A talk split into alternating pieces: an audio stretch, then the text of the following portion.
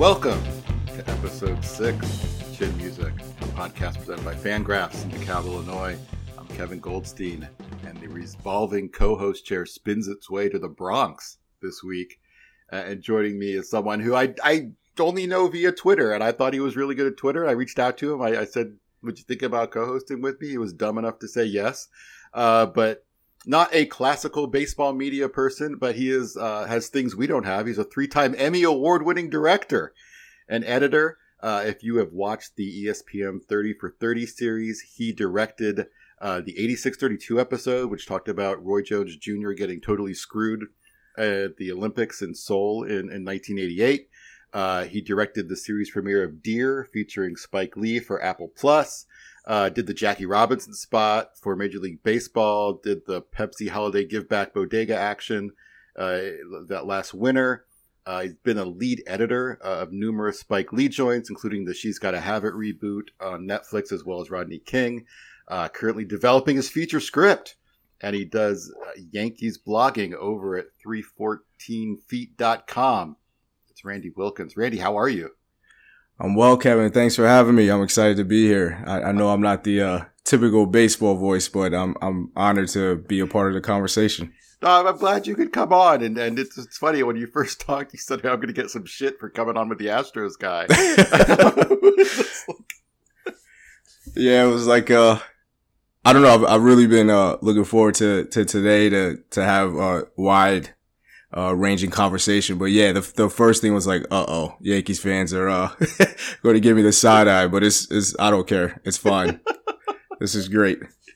um, you are in the Bronx. You are a Yankees fan.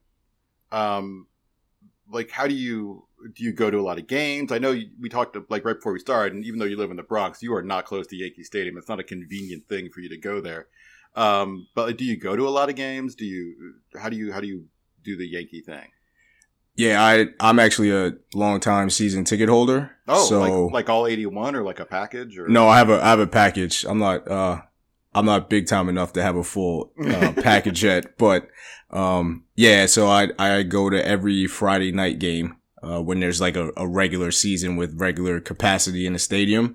So uh I've had the package since 2004, which is obviously a, a year uh that many Yankees fans don't want to revisit, but that was my first year with the package and um yeah, I go as as many times as I can. It is inconvenient travel wise to get there from from where I am in the Bronx, but um, yeah, I'm I'm very very much engaged with the Yankees, and I watch every game, every inning. I, I go to as many games as possible. So, um, and having the blog too helps as well. So, um, yeah, I'm I'm very I'm the very online Yankees fan.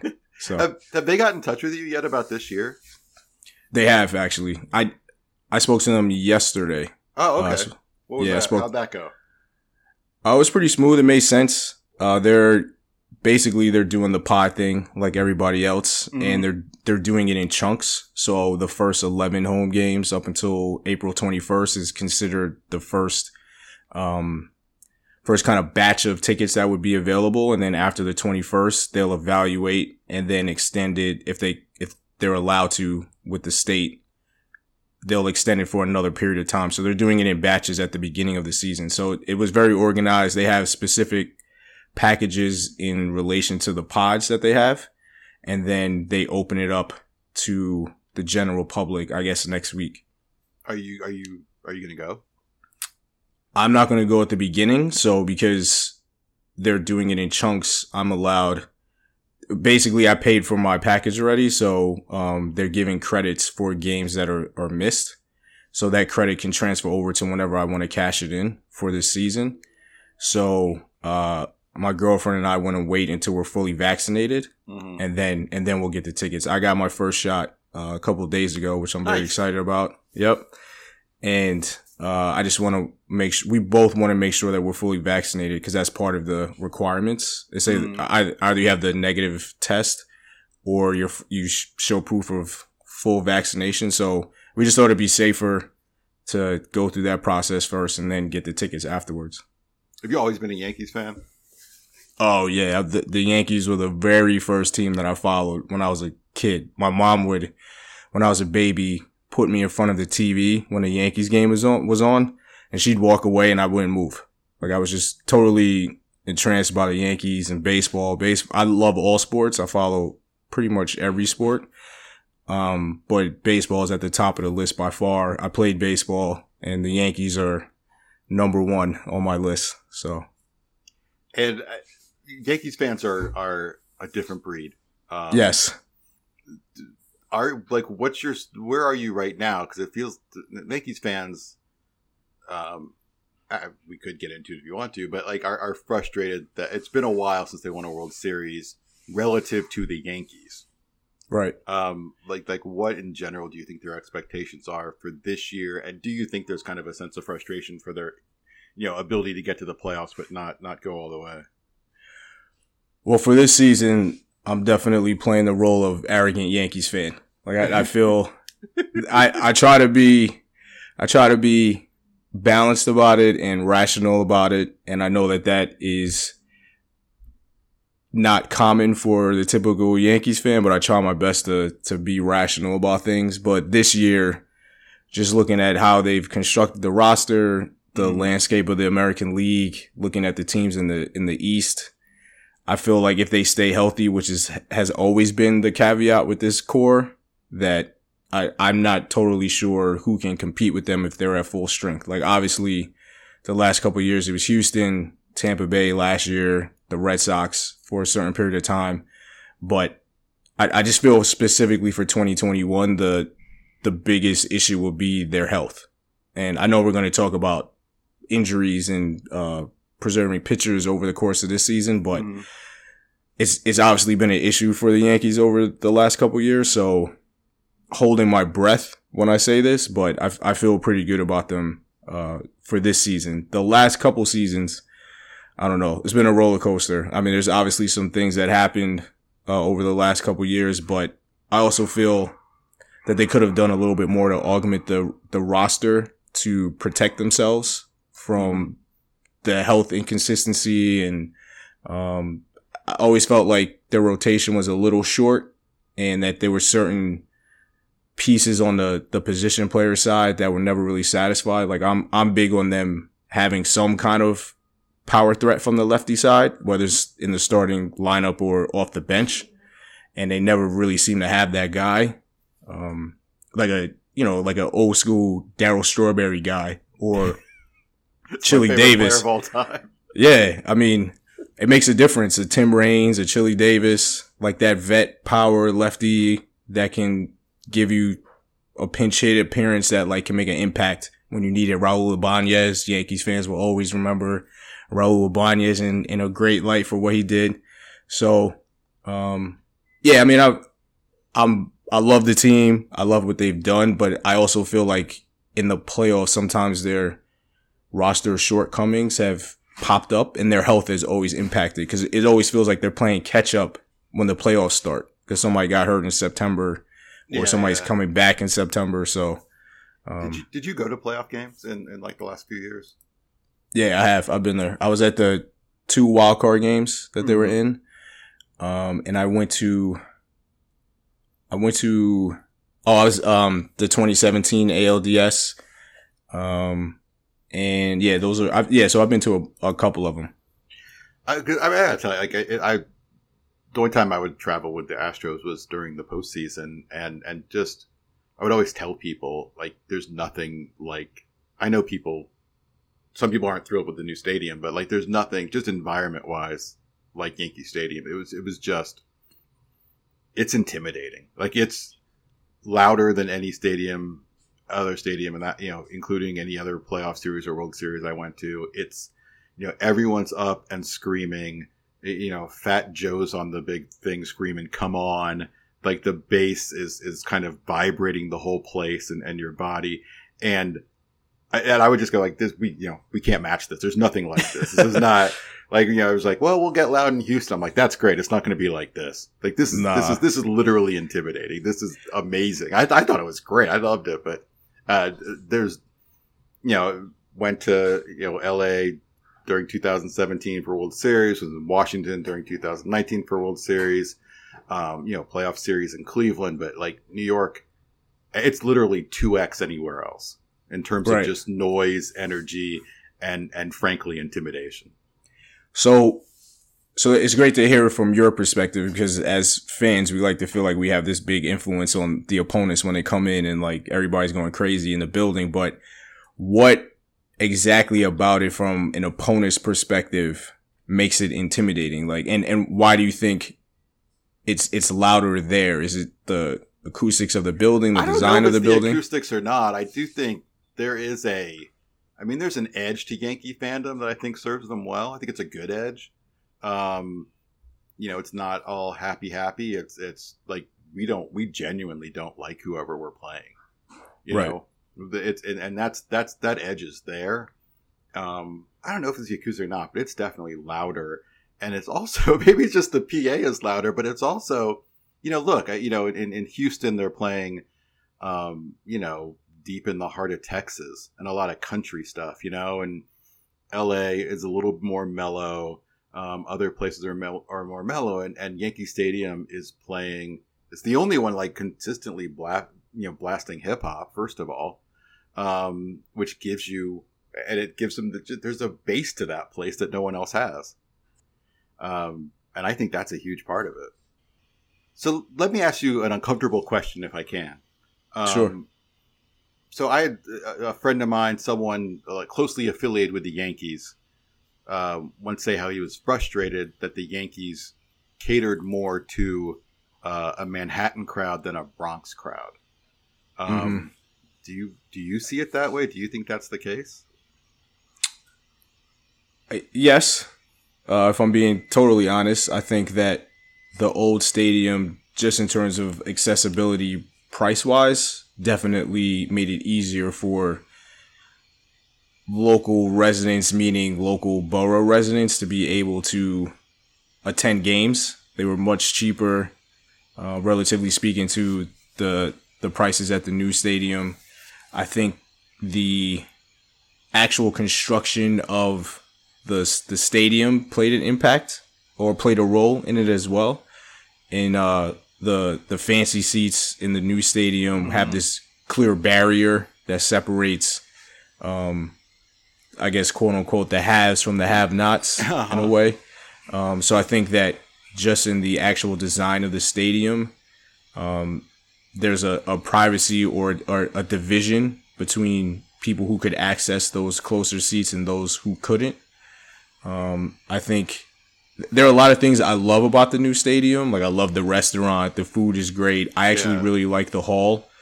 Um, but I think that yeah, I'm not I'm not sure if it was if it's necessarily Manhattan versus the Bronx because I think that that if we're being honest, uh, has a, a connotation that there aren't affluent people in the Bronx, which is not true, and Right. that the Bronx has a diversity that I, I don't think that it gets credit for. But I think it's more just a an, an issue of affluence and who has access to certain places in the building because of that affluence. I don't necessarily think it's Manhattan versus the Bronx, and I, I understand why your friend would describe it that way. But as somebody that lives in the Bronx and has been across many communities within the borough, I I don't think it's fair to make it that delineation. I just think it's a matter of affluence and access, and it caters a little bit more to people who have that affluence than it did in the older stadium or the the second stadium. Do you Um, do you think it's it's changed the makeup of the crowd, like in the new stadium compared to the old? I think for a regular season game it has, but for a playoff game, no. I mean, I, I feel like the people that go to a playoff game are have that energy that you mentioned earlier that they don't like you if you're not wearing a Yankees uniform. Everybody at that point, whether you're uh, black, white, Latino, Asian, uh, sexual preference, if you're rich, poor, like everybody's a Yankees fan during the playoffs and we want to win. So the whatever issues or um, divisions that are there during the regular season go out the window uh, when the playoffs come. Like I was at the, I mentioned earlier, I was at the 2017 wild card game. Yeah. And when Didi hit that home run against the Twins, that was when I realized the stadium was back. Like I, I remember those moments and that energy in the old stadium and like people were losing their minds and it was like, okay, I think, I think that energy is back now. And then it just lasted throughout 2017. So, um, I think it's true, but I think when you get to the playoffs, then that kind of goes out the window because everybody's there to see them win a championship. Um, where are you on the whole Gary Sanchez thing? He seems to be a a, a, a guy who Yankees fans have strong opinions about. I love Gary. I'm definitely in the pro Gary camp. I think for whatever reason, I, I think that, I, well, I, I, I think there are a couple reasons. Uh, and some of them don't relate always to baseball, in my opinion. But, um, I think when it comes to Gary, there, because he was the first one of this new group to make an impact and to show his potential, I think because he hasn't been able to find that consistency for various reasons, he's kind of the poster boy for the frustration of this, this unit or this core. So Gary came in 2016 and he almost single handedly brought them into the playoffs when they had sold everybody off. Right. And in 2017, he had a really good year. 2018, he had a good year, but then he had injuries and kind of like tailed off. And then the criticism started to come. But I also think that came along with the perceived failures of the team and the expectations that this, the Yankees were going to win a World Series by now. And Gary started getting hurt and then he had a terrible 2020 and the inconsistencies. And I also think he's an easy target for coded language and perceptions and stereotypes. And he can't defend himself because he's a Spanish speaking player. Mm-hmm. And I think that there are people in the baseball media who have unfairly targeted him and have leveraged stereotypes to justify whatever perceptions or descriptions they have of him. And I think that that's influenced how many Yankees fans perceive Gary. I mean, there, there, there have been multiple articles. Um, a particular writer wrote a book that is filled with coded language that is clearly a demonstration of dislike for Gary that goes beyond just typical baseball criticism. Know, when you So- when, you- when you say coded language, like what? uh moody um the whole like doesn't get along with his teammates thing uh questions about work ethic definitely seen the like fat and lazy thing um it's just like a, a bunch of phrases and words that seem to go towards latino players only Mm-hmm. and um, the the questioning of work ethic. And whenever that comes up repeatedly, when there really isn't any evidence to show that, then I start wondering, well, what's the reason behind that? And it it became consistent after a while, um, and the the whole stuff about being uh, brooding was another one. That was a big one for a while. That Gary was just brooding, and it was like he's not brooding. I mean, wh- where do you see this? Like, there's nobody else reports this. Um, it's never really a, a topic of um, conflict with anybody else. But then there were like particular writers that would always paint him in that light. And I, I, I know some of the Yankees beat writers, and they've never described him in that manner. Right. And and this is when they had access to the locker room. So it makes me question, um, you know, some people's motives when they describe him. And to be fair, he had a terrible 2020, and there's been times when he's been really bad, and like injuries have caught up to him. And of course, his defense, like we all know about that. Yeah. But he he works incredibly hard. Like part of the reason I think he had a bad 2020 was because the pandemic hit. And when he came back, he was still in the middle of learning how to become a different type of defensive player. You know, Mm-hmm. he, he went through an overhaul of his mechanics and then the world stopped and then he had to like rush back and try to figure it out. So, and he's a, he comes across as like a sensitive guy, at least when it comes to his offensive performance. So I think it snowballed. And I think that that's one thing that he probably needs to improve upon is just putting those like bad experiences behind and like focusing on the next at bat, next game and like looking for, uh, good performance even when things might not be going great. And I mean, as a Yankee fan, it's we're, we're now you know more than three years removed. Like, what are your feelings about 2017? Uh, they're they're complicated, and I think I've thought about this obviously, and I think for me, it, it- especially in the context of coming on and joining you, I think I think a lot of uh, about 2020 and everything that happened in 2020 um, in the world, and I wrote this Twitter thread last year that uh, went viral that talked about Major League Baseball's response to George Floyd and being nine days late because they were more focused on uh, fighting with the players union and I just expressed my displeasure. And because of that, I got a lot of attention and started talking to a lot of people in the game and in the league and people that worked for the league. And one thing that I've, I've learned through that experience and through those processes are really making sure that you get other people's perspectives before you arrive at a conclusion. Mm-hmm. So for me, 2017 is incredibly disappointing. And I do, as a Yankees fan, feel like the Yankees were robbed. I feel like as a Yankees fan, especially for that team, because we fell in love with the 2017 team as a fan base because they were like our young guys. Right. So it was like they were in our minds could become the next core four, core five, you know, if you put Bernie in there. And it wasn't expected. So as the, the year was going on and you really started to buy in, there was like this romantic love affair with that team. And to lose in the ALCS the way that they did when they were up 3 2 and like winning all the games at home, but then for like some reason they couldn't win in Houston. And then a couple years later to kind of confirm that like it was weird that they couldn't win on, on the road in Houston. I mean, it's, uh, it feels like we were robbed of a great experience. Like I'm not, I'm obviously not a Yankees player. I don't work for the organization. So yeah, they, yeah, yeah.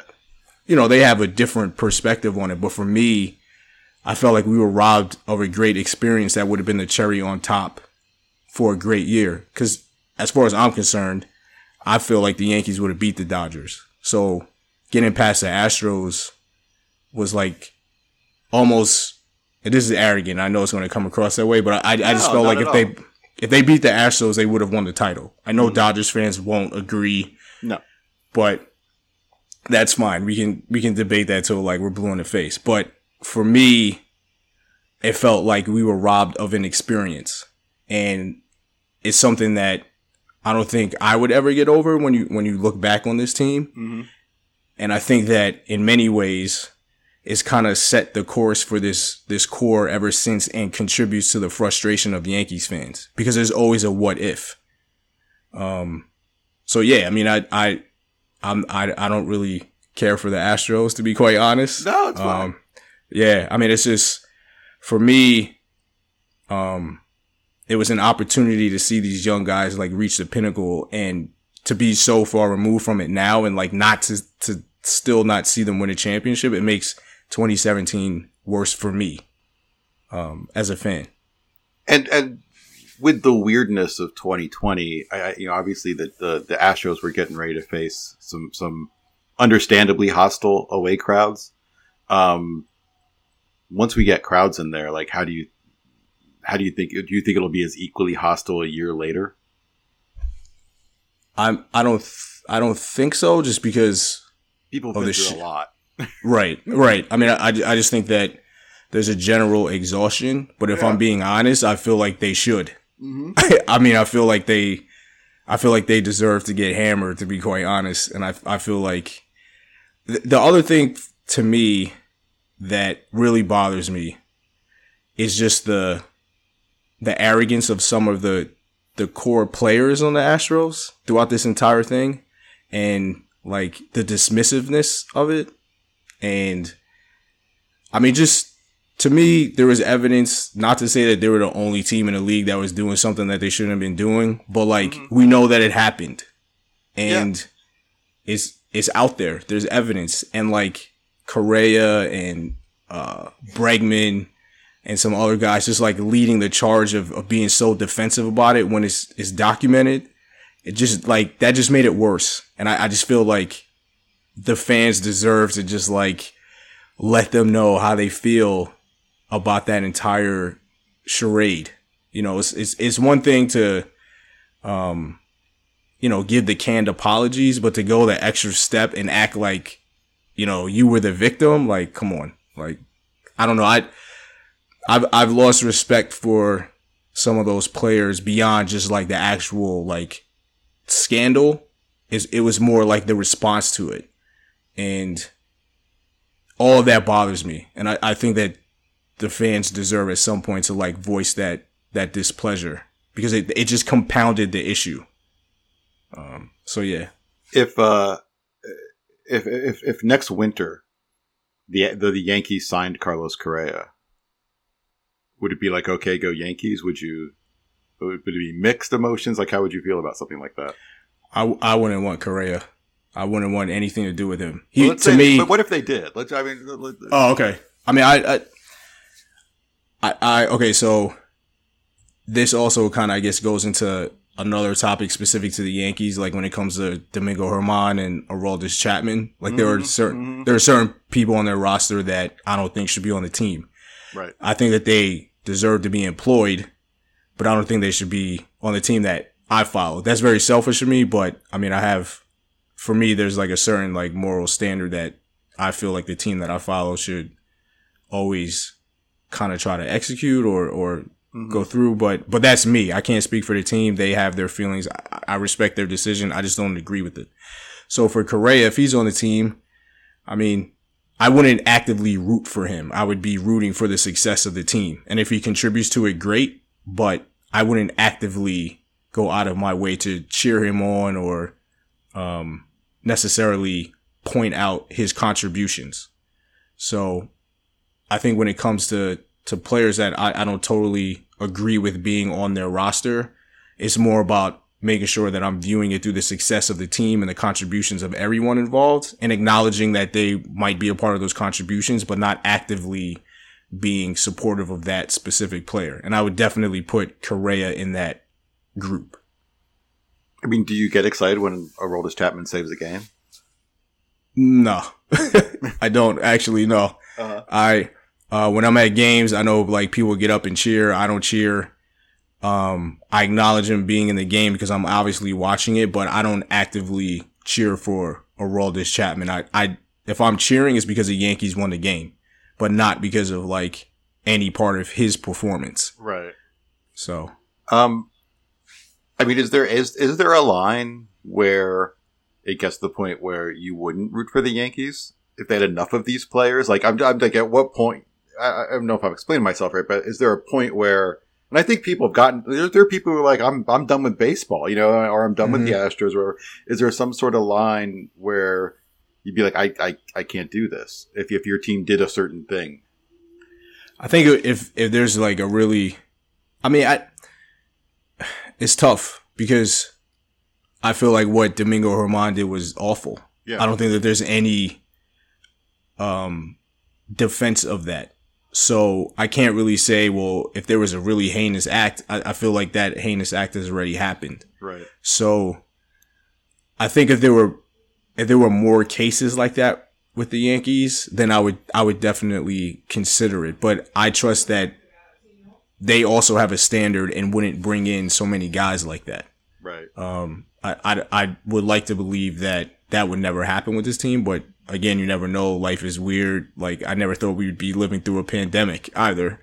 Um, but I, I think it would it would have to be that you know more and more roster spots were going to guys that just off the field were not a good representation of of character.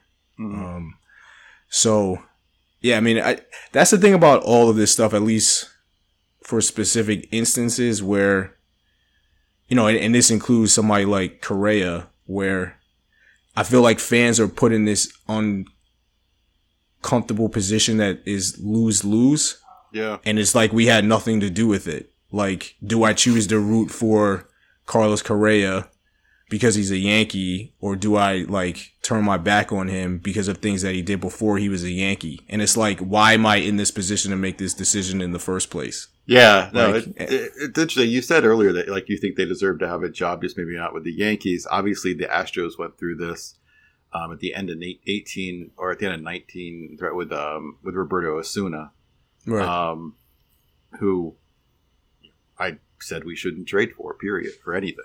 Um, Right. And someone said, "Well, he deserves to work." I said, "I, I, you know, I." Whether you believe that or not, I wish we lived in a world where all 30 teams decided that he does, he is allowed to be hired, but none of them want him anyway. right. Um, Right.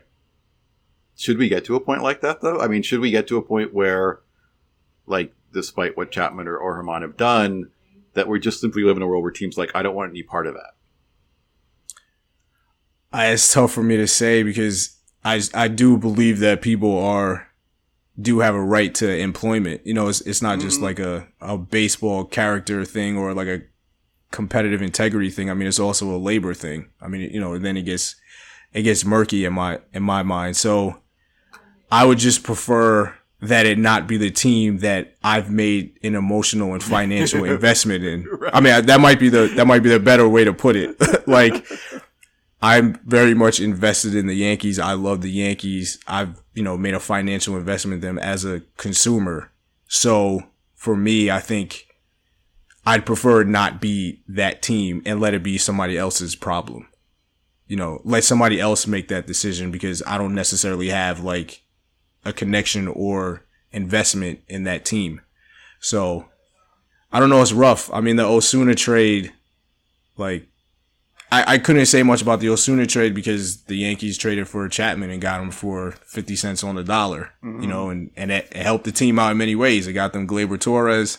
He came back, you know, so again, it go, it goes back to that weird position that fans are in and you're not really, you're not part of the decision making process, but you're kind of bearing the burden of it along with the franchise. So yeah, I'm not really sure how you get it, it is it's not a win-win. It's not a win-lose. It just feels lose-lose across the board, and you just kind of have to grit your teeth and move forward with it and just accept it because somebody else made that decision, and you have no influence or impact on it. Well, on that, we will uh, we'll both grit our teeth and move forward. You listen to a little bit of Conan Neutron and the Secret Friends. We'll come back and talk about some news items. So stick around.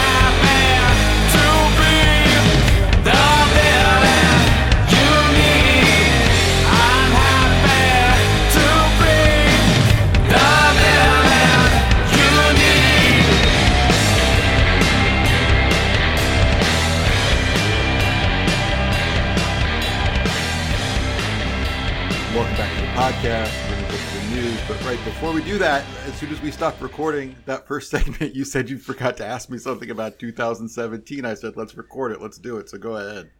Yeah, so I'm I'm I'm just generally curious how you feel about 2017 and how you feel about the championship and like everything that went down. I know you wrote the piece for Fangraphs, but like how do you view 2017?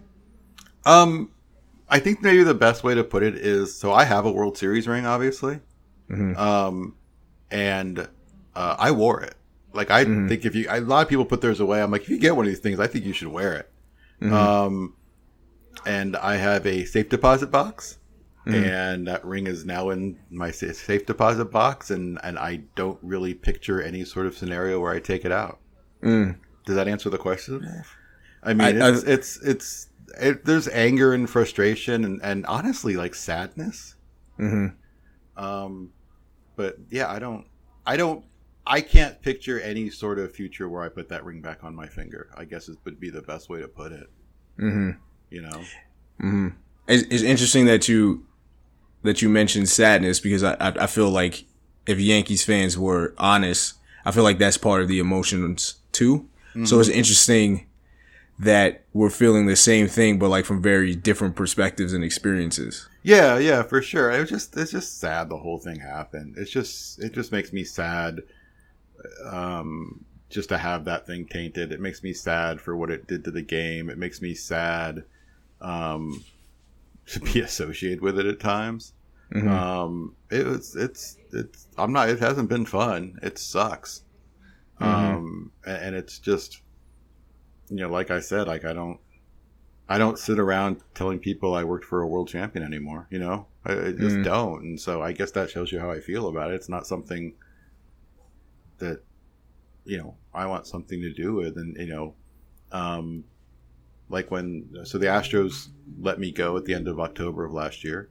Mhm. Um, it was an upsetting thing to have happen, obviously, but at the same time, um, there was a weight that I did not ask for that I was carrying around Mhm. um, that is not there anymore, and that's a good thing. Mm. Um, but yeah, it, it's uh, uh, I, I guess that's the the best way to put. it. I know it's symbolic, but the best way to put it is like I don't wear the ring.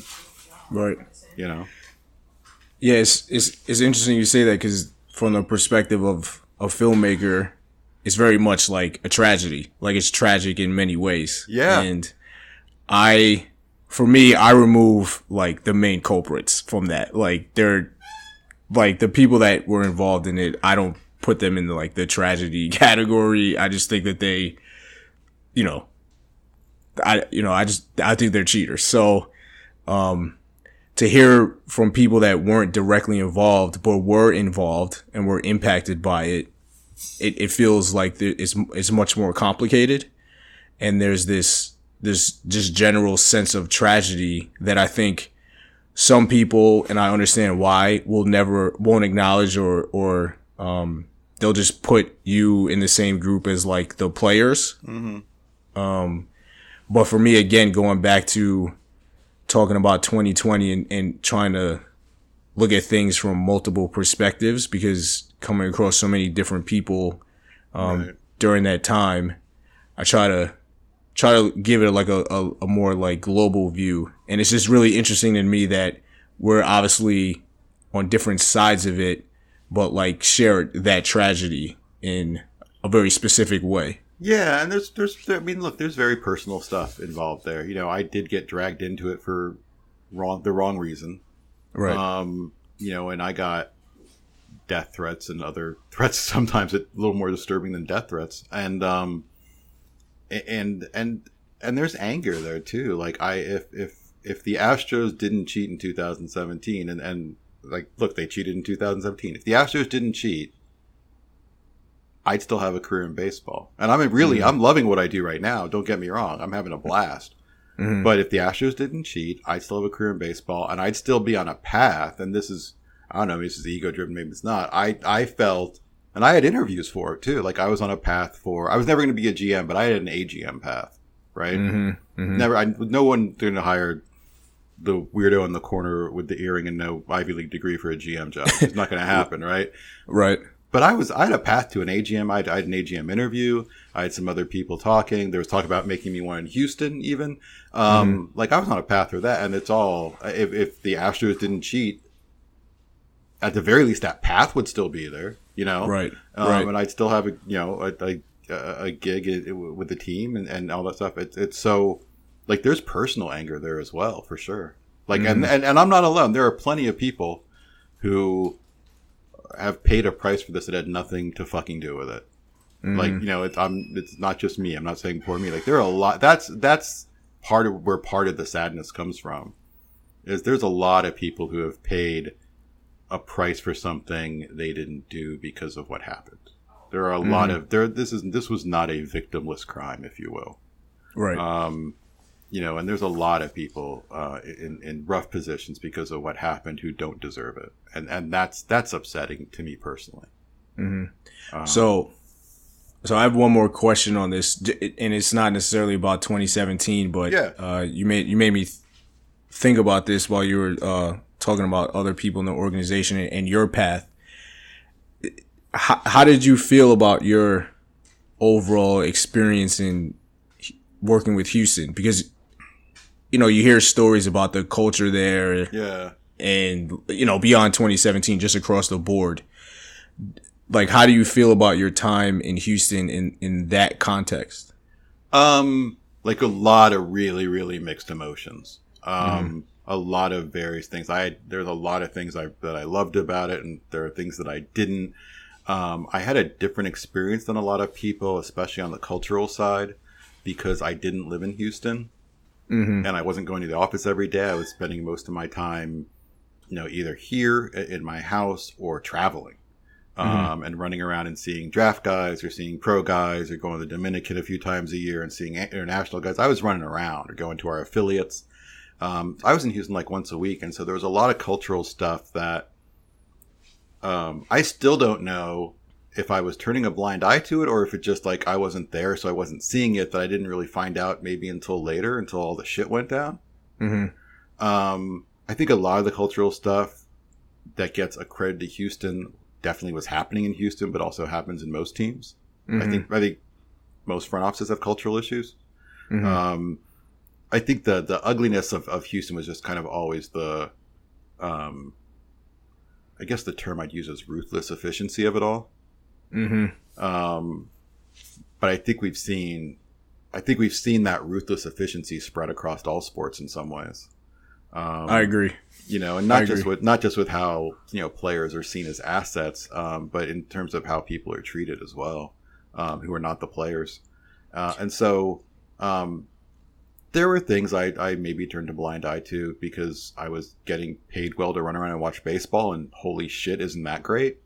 Right You know, um, so yeah, it's it's mixed emotions. Like I'm not gonna act like the whole thing was a horrible experience. I had a lot of fun, you know, many many times. Um, There are a lot of things I loved about it, but there were bothersome things about it as well, for sure. Mhm. That, that I that I lived with because the highs were so high.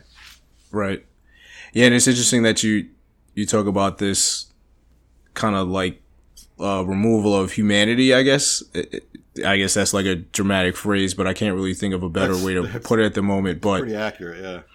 Yeah, and it and it feels from the fan side that that's influenced the way a lot of fans perceive and consume the game now, and I I I, I find that bothersome from my perspective, and you know Just, a lot just of in how like players are just like even the the language. You go back to like we talked in the first segment about language. Just like I'm never comfortable with players being talked about as assets. right agreed. You know? Um and these are these are human beings and and and this matters to them. And and, and i can say from you know getting close up and seeing stuff like any sort of weird narrative about these are spoiled millionaires who don't care they are millionaires and and and they have all the weird quirks that millionaires have but they really do care. Like those like they play hard. They want to win and like this right you know this concept of that has always been a weird one to me but they also are are human beings and and and, yeah the the the world of, of players as assets has really come you know really over maybe the last two decades or so. Right. Um and and front offices have become i think the average fan can name more gms today than they could have 20 years ago. Mm-hmm.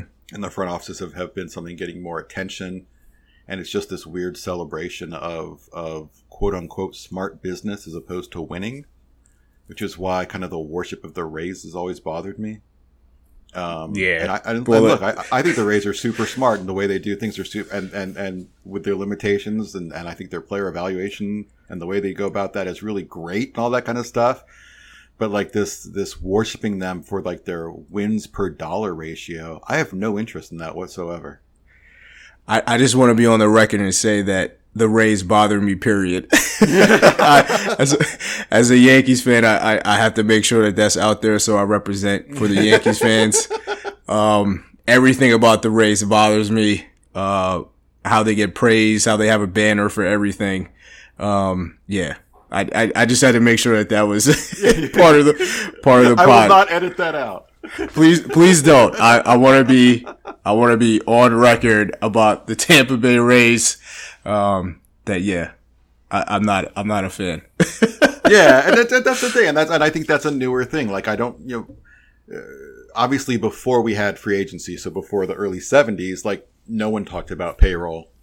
Um, salaries were rarely discussed. Um, with free agency, payroll or salaries got discussed more than payroll, and all of a sudden, like payroll and efficiency has become this big thing. Um, and I think it's all. I, I think like ownership and teams push that in a way. I think it's good for them if fans are obsessed with that because it allows them to be cheaper when they don't have to be. right totally You know what I mean? And um, Uh-huh. I'm talking to a Yankee fan, so it's not as much with, with the Yankees, obviously, but um, like there are no like the con even this just the concept of small market team is offensive to me. Yeah it's bullshit And it's just like I've said this. I, I think I've said this every episode. Now I'm going to say it to you again. um, before I got a job in baseball, I would say owning a baseball team is a license to print money, hmm and nothing from my eight years inside the game changed that notion one iota. Yeah. Right? It's just it's a license to print money, and every time a team says we got to save, it is they're they're just they're they're saving. They're, they're they're not necessarily saving as much as they're just simply improving their bottom line, and there's a huge difference there. You know, Mhm. um, it, it's it's not a it, they're they're increasing their profits. They're not cutting their losses. You know, Right. and that's that's the thing, and that, that they lost profits. They didn't lose money, and um, you know, even for the teams that you know on a spreadsheet lost money, and when you're talking about billion dollar businesses, you can do anything on a spreadsheet to make it look like you lost money. Um, it, it's more about like it, it, if you take a long term view. Yes, some teams lost money last year by nearly any measurement, but if you take a long term view over the last decade in terms of actual profit, uh, increased franchise value, all those sorts of things, they're making money hand over fist. yeah And so, um, I guess I think that's the that's the interesting thing to me is just like where we've gone with this this players' assets and ruthless efficiency uh, as far as roster management and payroll management goes, where like I think owners are, are thrilled that that's what fans are obsessed with because they can do these kind of things and people can go, oh, good move. Right. And it's it's interesting too because uh, uh, the flip side of it is it's made baseball more accessible for fans.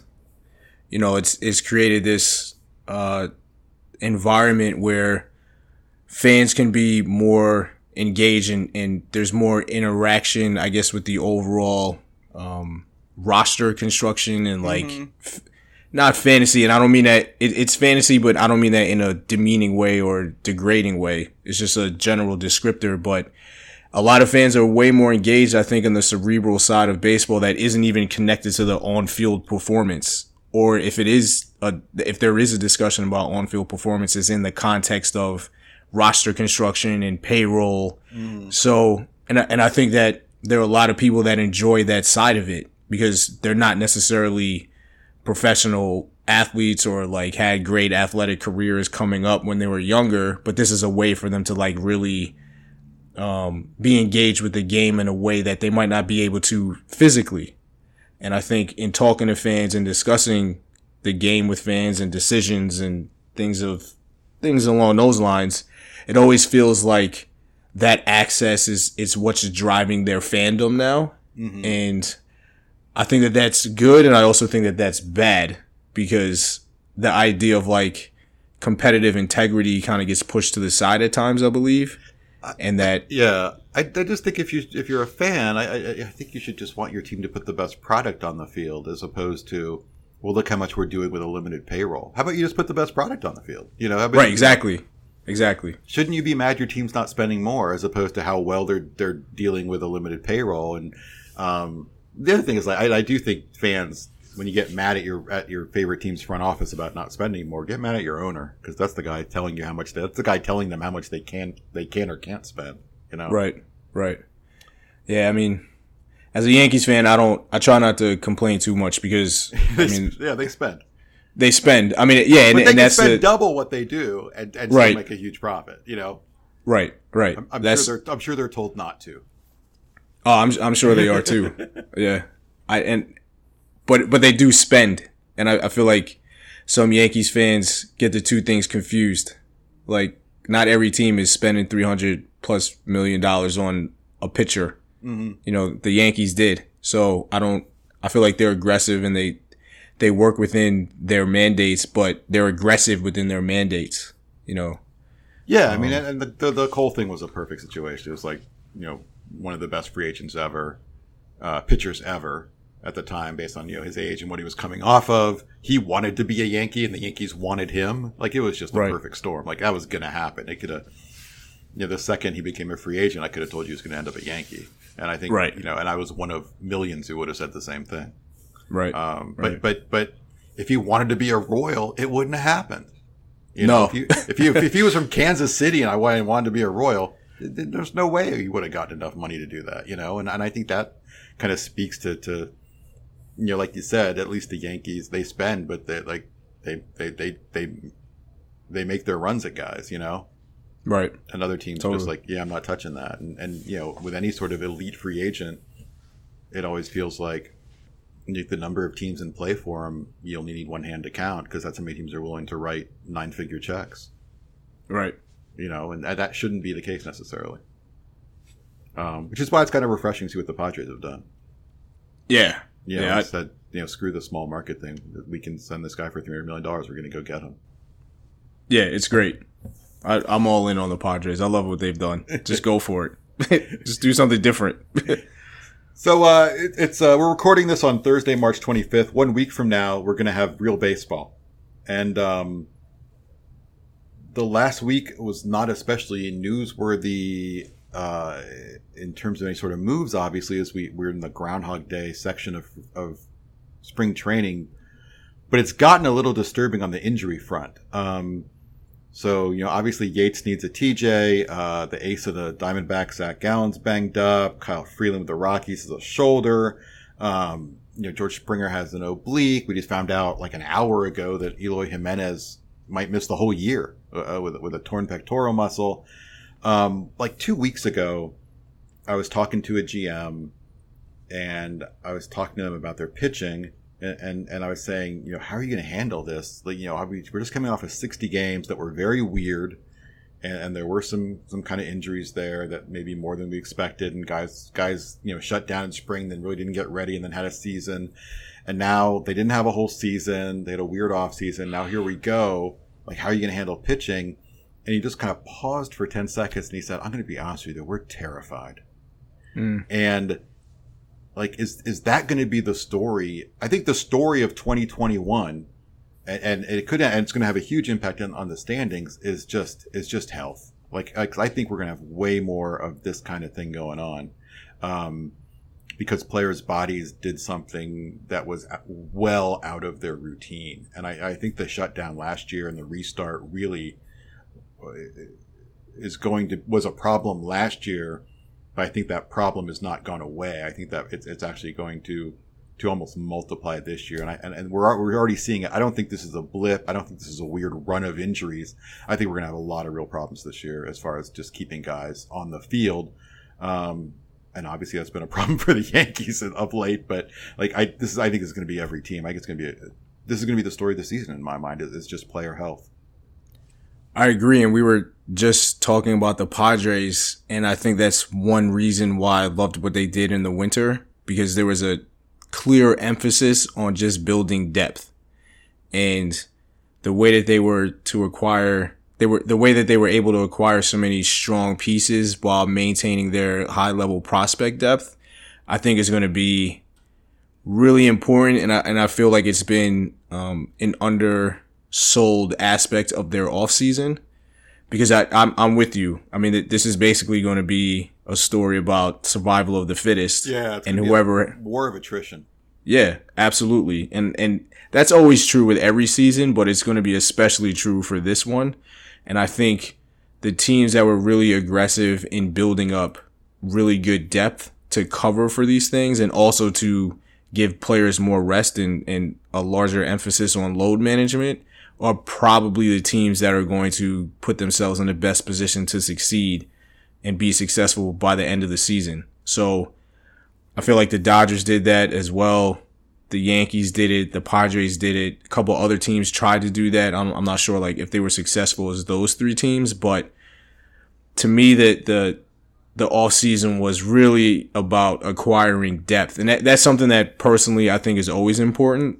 Um, I, and that's something that I've I've banged that drum about the Yankees specifically for a while, but I think that it's especially true across the board in the across the entire league. And a team like the Padres really addressed it well. The Dodgers, um, yeah, I mean it's it's it's going to be tough. That that Jimenez injury, kind of like a freak injury. Yeah, but still it's heartbreaking though. 'cause it's heartbreaking. so yeah, much fun to watch. right. And I feel like, um, the White Sox could have done more to address their outfield depth, and they didn't do it. And Yeah, they lost Eaton. It's real scary all of a sudden. Yeah, it's because they also lost um their fourth outfielder too, right? And and like all of a sudden, like you're talking about Adam Engel and, and Leury Garcia, who are not guys you want to play every day if you're going to try to compete for a division. Right, right. And I correct me if I'm wrong, but didn't Engel get hurt during the spring as well? He did, yeah, and it's it's it's, it's and you know they're now they're talking about playing uh, Andrew Vaughn, their top prospect, in left field th- over this next week or so. Right. Um, and they think Vaughn's bat is ready for the big leagues, but I, that's a that's a tough ask. Like to even for a really good hitting prospect to say, "Hey, we're going to put you in the big leagues, and, and we're going to throw you into the fire, and you have to make those adjustments, which can, you can only make if you're in the big leagues. But while you're at it, can you also learn a new position?" Right. That's Right. tough, man. But yeah, I mean, to go back to the Padres, it's like people were, you know, you know, they they, they signed um, uh, the Korean player Ha-Seong Kim. They signed Jerks Jurickson Profar. People were like, where are you going to play these guys? And like, they're going to find three, four hundred plat- plate appearances for these guys. I, and, and you know, you use the term load management. And I I think that term kind of gained traction more in the NBA over the last couple of years. hmm Um, but I, I wonder how much we're going to see that in the sense that I've talked to teams that like really think they're going to, you know, do they're they're looking into how they want to do load management and are there positions where you're going to like take a starting pitcher and say, hey, great first twelve starts, it's July, we're going to skip your next two, Right. uh, you know, and things like that. And I think you know that's not something we've seen before, but I think that's something we'll start to see this year as opposed to just yeah, a little off day here because he's a little banged up. It's like very specific off day or at times even off days. Like we are going to, he's totally fine. Like there's no injury here. We're just not going to play him for a couple days, right. or, or we're going to skip a couple starts. And I know a bunch of fan bases have talked about ways for their their teams to construct a six man rotation, and I don't think we're going to see that across the board. But I do think they're going to teams are going to go into their stash of of starters and just like you said, like just pop up for a couple starts to give their one of their top five guys a breather and then either send that guy back down and then put their one of their top guys back in there. I just feel like the way that teams have envisioned their rotations will be drastically different mm-hmm. than we've seen before. And I don't I don't think that the intent is to make it a regular thing, but it's again it's it's the load management process to make sure that by the time the end of the year comes around, they're still healthy with their their top horses, and then they can, you know, depending on where they are in this in the season, finish it out strong. So I, I I'm also curious. You know, I, I think it's natural when we talk about pitching to think about starters' workloads, but I'm really curious how teams are going to handle their relievers. Um, and it, it just feels like because these guys are going to have to pitch on back to back days and they might get one day off, but then they're like back in the fire the next day. How are teams going to one construct their rosters and their bullpens just in terms of number of bodies on the pitching staff that they, they bring up north to start the season? And then how are they going to deploy these bullpen arms over the course of the year and how many people are going to, you know, go, be on the shuttle Yeah. um, between the alternate site and the major league team. It's, it's all fascinating. Yeah, yeah, I think this goes back to the depth thing we talked about. Just there, I think there are going to be plenty of teams um, who are like looking at what they have and considering themselves like we have a nine or ten man bullpen. It's just we're we're rotating in seven guys. You know what I mean? There's maybe only four permanent parts of the bullpen, and Right. the rest is this churn. I think you're going to see tons of, of, moves up and down for bullpens between AAA and the big leagues for the for the teams that have that kind of depth and have you know players with options. Um, I think you're going to see a lot of moving around to that. I think you're going to see teams going to six man rotations at times.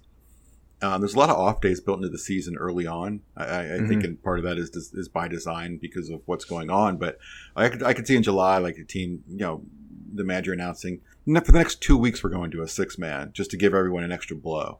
Right. Um, and I think you're also going to see teams, you know, doing. Uh, I think you'll be see more teams than just the Rays doing uh, pen games, basically. Mhm. Um, I think you're going to see some teams doing piggybacks, like you see in the minors sometimes, where it's like these are our two starters today. We're hoping that we're hoping that that that Smith and Jones, but that we can get six innings out of these two guys, and then we'll and then we'll go to the pen, and then we'll go to the pen. You know what I mean? And Mhm. so I it, I think it's going to take. I think it's going to be a lot of creativity. I. You know, to go back to like starter workload, I really do wonder like how many guys are going to get to 200 innings this year. I think it's a tiny number. I agree. You know? I. I'm like, I'm like, well, Gerrit Cole will. hmm, and I don't, I don't have a whole lot of other names for you, you know. Yeah, I mean, I I think Gerrit Cole will will get there as long as he's healthy. Obviously, I- think he he's spoken about it a couple times, just saying that he's prepared to pitch that many innings. Like Yeah, that, I- he went into the off season I believe with him. that in mind. Yeah, so do I. Yeah, um, he's an interesting character. Yeah. Uh, I I thought the Yankees, uh, from the Yankees' perspective, there was like the big fifth starter competition between, basically between Deivi García and Domingo Germán, Mm-hmm. and I was curious if they were going to use the two of them to piggyback Yeah, to do the piggyback thing, and it, it feels like that's not going to happen. And I was also thinking about how they could use Chad Green in that position, but now that they have so many injuries in their bullpen, it feels like they're hamstrung a little bit to, to at least use Green as an opener because they really need him on the back end with Wilson and uh, Britton being hurt. So, yeah, it's, it, I, I think you're definitely going to see piggybacks and bullpen games and you know all kind of creative ways to just basically steal innings to preserve the the rotation. Um, and, and when you think about like the two and three holes for the Yankees right now, with with some some order of Kluber and Taillon, like realistically, what's your expectation for them innings wise? Like if, if they get 300 innings out of those two, I think they'll be thrilled. yeah, I'd feel like that's that's probably the maximum amount, like in a very optimal situation. Yeah. Especially, well, really for both of them. I was going to say, especially for Taillon, but even for Kluber, I mean, he hasn't, he obviously hasn't pitched that much in the last two years. So, Right.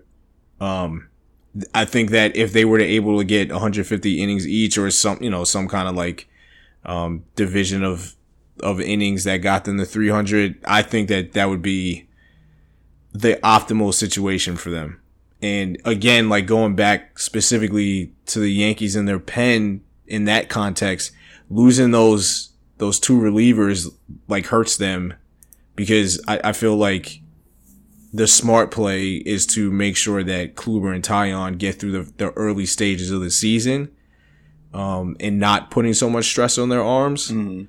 But it's tougher to do that when your big bullpen arms aren't available, and then you have to trust guys that uh, might have struggled last year or, or really haven't pitched on the major league level that much. So I feel like guys like Mike King and Deivi García might have a more prominent role for the Yankees than we might expect um, just because there's so many variables and in managing of, of innings and um, yeah, it's, it's going to be you're going to have to be creative. Like every think- team is going to be have to be creative. Yeah, and I think this proves it out just in the sense that like we're a week away and we're already talking about how teams are going to handle it because they already have guys hurt. Right. Um, the other big story uh, to come left this week, and it, it, it's weird. It's a weird story because it, it started off very, very hot, and then I don't know if Major League Baseball made an attempt to kind of change the narrative a bit. I think they did, um, and they were somewhat successful. Was the story of uh, the sticky stuff and how Major League Baseball is going to be monitoring the sticky stuff. Excuse me. Um, and how Major League Baseball is going to monitor this, the, the, the use of sticky stuff. They're going to be randomly pulling balls out of games and testing them like, like CSI style. They're going to be, uh, uh, this is where things got, got scary as well. They're going to be looking at StatCast data to look at, at, at abnormal spin increases and try to identify, uh, what teams are doing. And there's been no talk. There's been some talk about punishments for this kind of stuff and people got worked up and they kind of slowed it down. MLB tried to slow down the message and say, Hey, this is mostly investigatory. We're trying to figure out what players are using and why. And, and pitchers have been frustrated with the ball for years. And, and honestly, like people I've talked to in the game said this wouldn't be a problem if they would just fix the damn ball because the ball really does get, has gotten slicker and slicker. Um, and you know, obviously it's no secret Gerrit Cole uses sticky stuff, but it's also no secret that 80% of guys use sticky stuff. And, and, and, and just to get a, a better grip on the ball. Um, I mean, this goes back to some, like, at what point they've, this has been going on forever, forever, for decades. You know, every pitcher's got something going on. If you watch a baseball game, um, sometimes it's more obvious than not. And you're reminded of, um, you know, Pineda having basically a bucket of tar on his arm. But like, just watch pitchers like sticking their thumb in their belt, um, going to their hat. Like, like they, they all have something going on. And there's always been a, a, a tacit understanding of that. Is, is, is Major League Baseball doing the right thing here? Is it, is it, is it okay just to say, look, we're going to be completely pure by the rules from now on? Is that okay? Even though this has been going on for decades and, and basically, for lack of a better term, been decriminalized? I, I, part of it to me is you have to have some kind of substance because you don't want a guy throwing a hundred losing control of the ball and hitting somebody in the head. Right. I mean, you know, there's like a safety element to it, but for me, it's a part of the game. I mean, I, I, there are definitely instances where I think guys have abused it and it's pretty clear. Like if you look at the data, um, but in the same turn, that's the playing field that all these guys are playing in. So I don't know. I, I feel like I understand the intent of the the measurements, but I'm not sure it's really going to get anywhere, and it feels ultimately like much much do about nothing because you can't really regulate it, and you can't use Statcast as your justification for a punishment. I mean, I don't see how the two things correlate to one another. I think that that's one piece of evidence, but you still need some actual like concrete evidence to prove that this this person or this pitcher was going above and beyond with the substances. Or you could just say, here's a league approved substance and regulate it and just standardize it. And then, you know, if you're not going to fix the ball, then have a standardized substance that everybody has access to and then play ball. everybody knows what they're, everybody's on the same page at least. But like, and even with the Statcast stuff, there's two issues with the Statcast stuff. Um, so the first is obviously technology in the game that teams use has grown exponentially in the last decade, right? Right. Uh, Statcast with Rapsodo, with TrackMan, with Blast Motion. We can name 8 million technologies out there that teams are using to help measure what's happening on a field. And, um, the, one of the union's issues has always been you are going to use this data against us. And the teams are always arguing, no, we're trying, we're using this to try to make you guys better baseball players. And if you're a better baseball player, you're going to make more money. This is good. This is good. And now Major League Baseball comes and says, yeah, we're going to use this against you. Yeah. Um, and, and it, I think it screws up that whole dynamic. And I don't know why you do this at a time when, like, we're in the last year of a CBA and we're, and, and there's, the whole world knows it's going to get ugly. Why make it uglier right now? Why, even if you're going to do this, wait a year or, or, or work it out with the union as opposed to just doing this unilaterally. And I think they've always been super cautious about the data. They always said it's going to be used against us. And now here's Major League Baseball not the teams who they always said was going to, the Major League Baseball saying we're going to use it against you. And the, you know, the other thing I think about is just, you know, obviously the Astros were, were, you know, often everyone's caught up, but on the forefront to some of the pitching data stuff and, and spin rate and things like that. And it had players coming up and, and now every team has them where you can work with them and, and improve their spin rate and get a better breaking ball out of them. Um, for lack of a better term, naturally. You know what I mean? Like just through Right. coaching and talking about grips and releases. Um, and now all of a sudden, like, you know, well, his spin rate's up 300 thing. He must be doing something. And like, well, maybe he is doing something and it's totally legit. And now that seems to go out the window. And so I just don't like baseball has 8 million problems. I don't know why this is a focus. Yeah, it's I don't either. But also, even with the data, how do you create a uniform baseline of, you know, if you're above this spin rate, then Right. like the the alarms go off. But if you're below it, then you're fine. But who's to say that the guy who's pitching with the spin rate below that arbitrary line isn't using the substance that you're accusing the other guy of? Just to get So- close to the line because he can't spin it at all. Right, exactly. I mean, there's plenty of guys that don't have great spin on their pitches and they might use a substance to just be average. Yeah, exactly. So, I mean, how do you even what's the what's the line of demarcation to even pursue it? And honestly, to me, if if Major League Baseball really cared about this, they would get rid of the rosin bag. I mm-hmm. mean, r- rosin plays a part in all this as well, and it's like readily accessible on the mound. So guys can use the rosin bag, especially in different climates. And, you know, I've, I've spoken to really smart people that, you know, understand all the physics of it and understand the impact of it. But rosin, depending on the climate that you're in, can really impact the way that the ball behaves as well. But the rosin bag is there for every pitcher in every park in every game. And if they really wanted to address this, that would be one easy fix to to kind of eliminate whatever issues they might have with this particular topic. And it's Right, still going to be there. They're, they're going to use it. So i don't know. I i mean i, I feel like there are some pictures where you can kind of tell that something's going on just by their mannerisms. Um and i always go back to uh kenny rogers against the yankees in the 2006 ALDS, like clearly using pine tar from his uh from his cap and like you could or his wrist or whatever it was um to beat the Yankees in the playoffs and I was pissed off then but I mean it is what it is. What are- you to do? Like I'm pretty sure there was somebody on the Yankees that at some point was doing something too so you know I don't know. Like you said there's so many other things that are going on right now that need to be addressed that you know I don't think that this is that big of a deal And so, uh, you know, except before this, this is by the time this is episode six. By the time episode seven is going into your ear holes, the regular season will have started.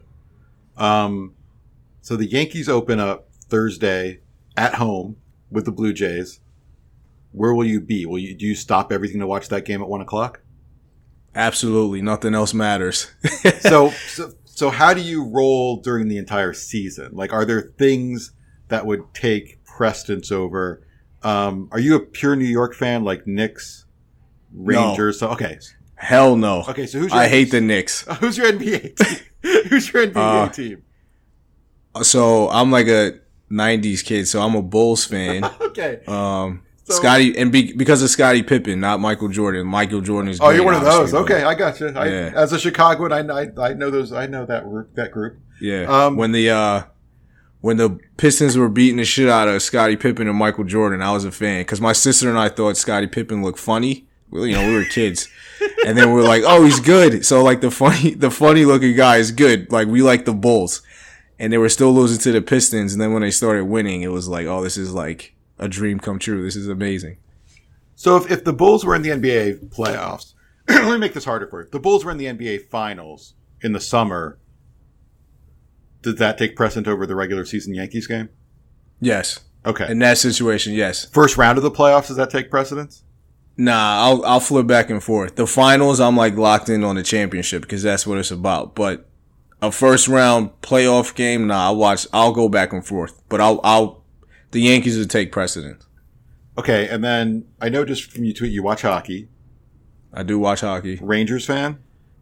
I'm a Rangers fan because I'm just getting into it. So I know Okay. the Rangers are young and like up and coming. So I, Okay. I figure I can get in on the ground floor with them. Rangers Stanley Cup Finals. You gonna watch that instead of the Yankees regular season game?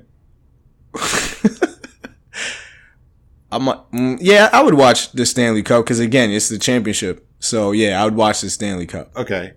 And then football. What's what are you? What's your football team? It's the Niners, right? 49ers. Because you tweeted Yep. about them. 49ers. In the see, this doesn't matter because there's no overlap.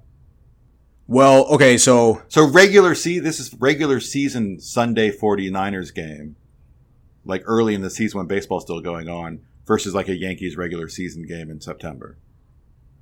uh, I'm gonna cheat because I have the Red Zone channel. so I'll just go back and forth. But I will okay, so I will say this when um the Yankees lost to the Astros in 2019. I mean, I you know, hard to hard to even say that, especially like the way it ended.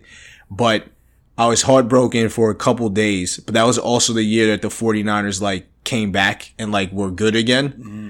So the 49ers season at that time they were still undefeated when the Yankees lost. So like that kind of blunted the blow of the Yankees losing. So it's like, oh, I have something else to look forward to that I can like, you know, I can drown my sorrows in the 49ers success. And that's exactly what happened. So I kind of like used the 49ers to get over the Yankees and I felt better. And then they lost the Super Bowl and I was like devastated. you know, so, So- it's always a risk. So out of 162 Yankee games, how many do, you think you'll watch live? Uh, like 158. Okay, that, that's a fan. I'm no, I I like it's like must must see TV for me. Like I I'm a filmmaker, but I feel like I consume sports way more than films. mm-hmm. And yeah, I, I honestly try to watch every single Yankees game, and then I try to watch a West Coast game. That was I my question. Like, like you know, so the Yankees play a one o'clock game opening day. You, you know, they'll be done by 4:30. Um, you'll watch baseball throughout the day. yeah, I'm watching as many games as possible. Gotcha. Yeah. I'm because I don't want to be. I'm a baseball fan. I mean, Yeah. I'm, I'm a obsessive Yankees fan, but I'm obsessed with baseball, and I, I want to. I want to watch baseball. I just I love it, so I try to consume as many games as, as possible, and also I just want to be knowledgeable of other teams. So when you have conversations with people, you have some semblance of what's going on, and not always looking at it through like your favorite team's perspective. All the time. Right. This is this is a weird year for me because I'm entering like a you know obviously I'm going to watch baseball all day every day. This is what I do, but it's Right. weird. It's for the first time in in nine years I'm not revolved around when the Astros game is. Right. You know what I mean? I'm not gonna I'm not gonna watch every Astros game, which is what obviously what I always did. But like it's gonna be weird just to like okay, what's the best game right now? What's the most interesting thing going on right now?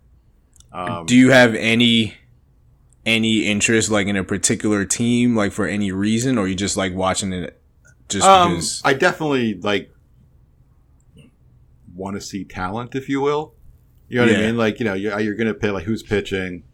Um, you know, the West Coast, the Padres or the Dodgers are on. You're going to want to watch that.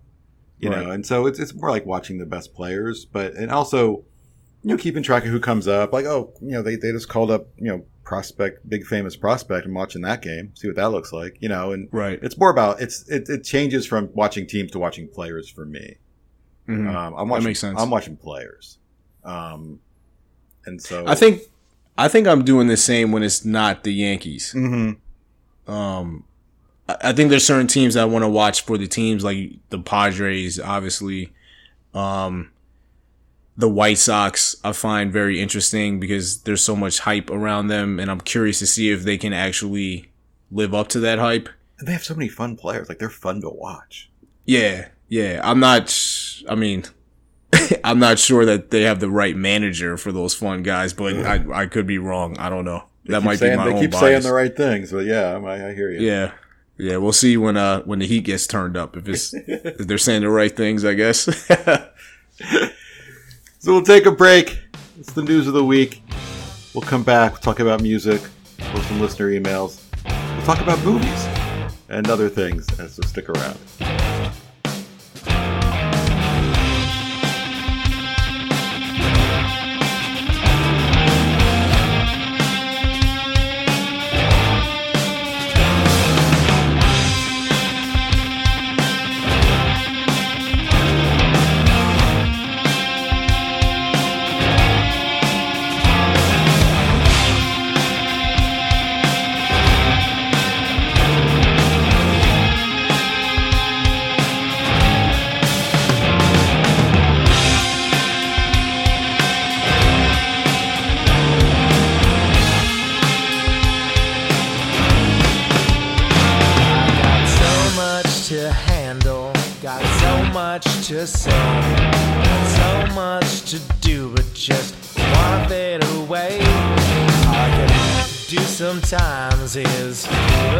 And those pathetic hustles, those insignificant days.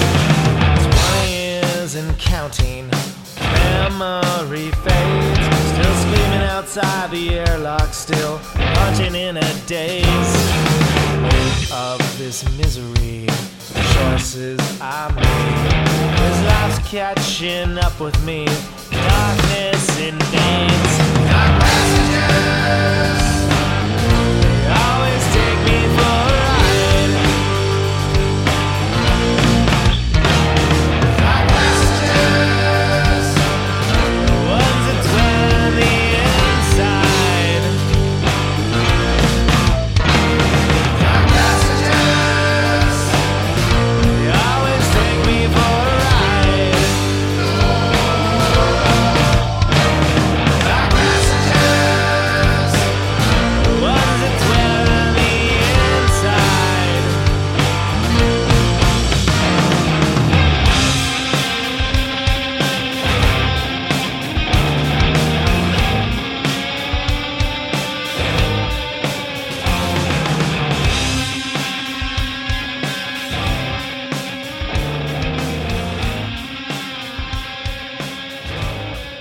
podcast. You've been listening to Conan Neutron and the Secret Friends. Uh, if you were a fan of the old podcast, Conan's band Victory and Associates were played a couple times. Uh, they had uh, one of my favorite song titles of ever, You Can't Eat Prestige. But this is uh, his, some of his newer stuff, Conan Neutron the Secret Friends. It's Conan Neutron, Tony Ash, uh, Dale Crover from the Melvins, uh, playing uh, Big Rock for You. Uh, Toshi Kasai is at the production, kind of a famous producer from Japan who does kind of heavier stuff. He's uh, recorded uh, Tool and Helmet and bands like that. Uh, Big Rock Thrills in a post punk package. Uh, also, he calls his music arena rock for smartasses and malcontents, of which at times I can be both. Uh, Dark Passengers is the name of the album. It's the most recent full length record. It's 11 songs about depression, mental health, imposter complex, and other topics along those lines. It's on Learning Curve Records. You can find Conan Neutron and the Secret Friends, uh, all the normal places you'd expect it to be Spotify, Apple Music, Bandcamp, all those kind of things. And thanks to Conan for getting in touch and saying, play my music again, which I was happy to do. You want to get into listener email? Yeah, let's do it. We got three of them. We're going to start with Alec. Alex, rather. And Alex says, uh, In your opinion, how much does not being able to play their home games in Toronto affect the team? Right now, the plan is for the Jays to start the season in Dunedin and then move up to Buffalo in June. I would assume the less moving around, the better. Um, I don't think the moving around matters as much as the fact that they're just always going to feel like they're on the road. They can settle in as much as they want to in Dunedin um, and or Buffalo, but you know, home field advantage is partially, you know, some of the stuff we talked about in the first segment, just the environment of having fans on your side, if you will. There's also just like this big comfort to being at home and sleeping in your own bed and eating home cooked meals and spending time with your family that gets kind of undermeasured. And it's one of the reasons teams play better at home. And I think the Jays have this huge disadvantage because that's out the that's just out the window for now. So, how important? Okay, so I, I guess my question to tag on to Alex's question is: Is it are they just better off staying in Florida for as long as possible because at least they have some kind of home routine, if you will, being at their spring training facility and, and playing games there rather than going from Florida to Buffalo and hopefully Toronto at some point. Does doesn't it make more sense to just stay in Florida since they that is some kind of semblance of home for them? Yeah, you might be right. I don't know, and that's one of those things like like what do we, base our opinions off the past and what we know about the past, and this is such uncharted territory. Like I don't maybe I don't know. I mean, I think the move to Buffalo is to be is to. I mean, I guess you could fit more people in Buffalo, but um, it's a fair question. It's a it's a really fair question. I mean, sure they do have more comfort in Dunedin because because they're there every they're there for you know six weeks every spring and they they know the surrounding area. Um, but it's a good question. But I, I do think that they are. I don't want to say unfair. Unfairly is not a good word because I you know Canada's doing what Canada's doing and I- and and I respect it. But I do think that they have a disadvantage that no other team has because of their inability to play in their stadium this year. Yeah, yeah, I, I totally agree. I thought that they did really well for themselves last year in such a crazy season, but on top of that, being in Buffalo and to make the playoffs, I thought it was a a really great accomplishment, especially for a young team and a young team that has clear. Team to watch. Yeah, I, I mean, not fun for me watching them against the Yankees for however many games. Yeah. but I think for a team that has clear limitations, for them to perform at the level that they did while playing through a pandemic and playing away from home, quote unquote, I thought it was one of those best storylines of last year that didn't really get talked about enough Yeah, for sure. And I, I believe in the last hour or two, uh, they made an announcement um, for in the NHL that the quarantine times for American players to get traded uh, to Canadian teams and the NHL is going from 14 to 7. So I think that's kind of a good sign in the in the sense that you know maybe there's a possibility that the Blue Jays can eventually go to Toronto later in the season um, instead of just playing all their games in Florida and, and Buffalo for 162 games. I mean, that, that just sounds rough to do that for a full season. Like 60 games, okay, but Yeah. I mean, that they're definitely at a disadvantage. I, I don't do hockey at all. Like, are they playing in Canada? Yeah, so they they've basically did uh, a realignment of their divisions to uh, address travel concerns. So the divisions are based on geography. So you're basically playing. I think there are four eight team divisions. Uh, I might have the number of uh, teams in each division wrong, but there's basically a Canada division. So all the Canadian teams stay in Canada and they just play each other, and then all the teams in the Eastern Oh, division wow. they just play each other. Empty so there isn't. Yep. Well, no. Uh, the Rangers have uh, in Canada, I, I believe they are, but the Rangers are playing in front of limited capacity, um, as are the Knicks. So I, I, you know, it's just like how the NFL was, where different cities, different uh, state mandates. So, um, yeah, they the, the Canadian teams are basically just playing each other all year. Uh, our- next email comes from Brian. Brian says, "Hi Kevin, glad to have you back broadcasting. Good to be broadcasting again. I don't know if this is broadcasting, but uh, I've been thinking It's about something. The, it's something. You know, I'm a middle-aged guy. I have to have a podcast that's mandated by the government. Uh, I've been thinking about the Royals, Red Sox, Mets trade centering around Benintendi and how the pieces of the trade work with limitations of this season versus regular seasons. It seems like there's a wide variance in how people look at all the players in the trade. How do you assess the value of the potential player to be named later? Given that the Mets got Khalil Lee, it's safe to assume that their player to be named later is somewhat significant, or at least somewhat more than the regular Jag. Also, assuming there's a short list of who the player players to be named later are, and that the Sox have a limited time to select from that pool, what can the Sox hope to see from these players as they ramp up this spring? Just if they're healthy, can they even scout these players in the backfields or during workouts, or only when they're in spring training games? How would the Royals Mets treat these players in these pools, and would the players know that they might be potentially part of this deal? So, a lot of lot of questions, a lot of things to talk about here. Um, the first thing to understand is that players to be named later uh, have to be resolved in six months. So it's six months since the trade. So they will get spring, but they also will get a little bit of, of the minor league season, hopefully, to look at these guys. They can see them if the teams have a policy, and most do, that allow scouts in the backfields.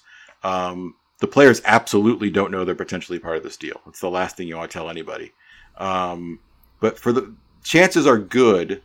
Uh, it's not 100%, but chances are really good that there is a list of players out there. It's like the, the player to be named later will be one of these four guys, and we will pick by this date. Um, often you see players to be named later turn into cash later on. That's not going to be the case here. This is actually probably a real player. Um, and they'll look at these guys and they'll, and they'll pick one, and that'll be the guy. But players never know they're in trades until after the trade goes down. Um, you notify them after that. Uh, they're, they're during trade deadline time and all sorts of and the off season they're checking Twitter all the time to see if they're on the move. Um, it just creates some some undue stress. But you have six months. Teams can scout this spring on the backfield, so you're going to get a little extra look at them and, and figure out who they want and, and go from there. But um, a lot of that stuff just comes like we don't know who you want. We like these three guys, and you say, fine, you can have one of those three guys. Take your time on them, and we'll get the deal done. And you can, you got six months to figure it out. It's it's it's it can be more complicated than it needs to be sometimes. Do you know why the player to be named later is a thing in baseball? Like, what's the history of that rule? Often, it's it's a situation where like you're getting near the deadline of the the, the, the July trade deadline, and like you can't work it out, so you just get it. You have to get it done before the deadline, so you just say the player to be named later, and you'll figure that out later. But, but so often, like this, and again, not the case in the Battendi deal, but so often, it is um, like these smaller deals. Is it's it's it's really it's it's bureaucracy and paperwork can make it easier. Is like you send the guy who you're getting ready to take off your 40 man, you send him to Team X for a player to be named later, and you always see that that that um, at the end or cash considerations. And the rules are is you can't sell a player, right? Right. But if you just do it for player to be named later or cash considerations, then you say, "Oh, we couldn't work out the player. We'll do it for the cash considerations," and you basically sell the player. Um, so tons of player, most player to be named later deals are these tiny little deals, and they just turn into the cash considerations at the end of the day. But for ones like this, it's usually it's it's a list. They want to get the deal done. Um, the the team wants more more time to to to really scout up and evaluate those players. Uh, more happens in the season than the off season, like the Matteni deal, and you just give them some time to do that. Right. Yeah, it, that's always been one of the most bizarre things in player transactions to me. That baseball specifically has this like The player, player to be named. Yeah, yeah, and the the the vaunted uh, cash considerations. that's that's big in uh, the NBA, but it always like pops up in in MLB, and it always makes me laugh because I'm just like, this just seems so minute and like Yeah. detailed. and It's is, like and, you know, it's a situation where you're basically getting five thousand dollars more than the waiver price to guarantee he goes to you. You know what I mean? right, right, And so right. you know, it's it's the, the waiver claim like, well, I'll trade you a player enabler or cash considerations of five grand over that, and that way I, make I can make sure I'm getting him for a little bit more than you'd get for the waiver claim. And you go, oh, okay, that's great. the good old loopholes. Moving on, there's eight million of them, man. Um, final question is a bit of a deep one. I, I, you know, I want to talk about this from my angle, but I'm actually more interested in in kind of your angle uh, as a filmmaker on this question.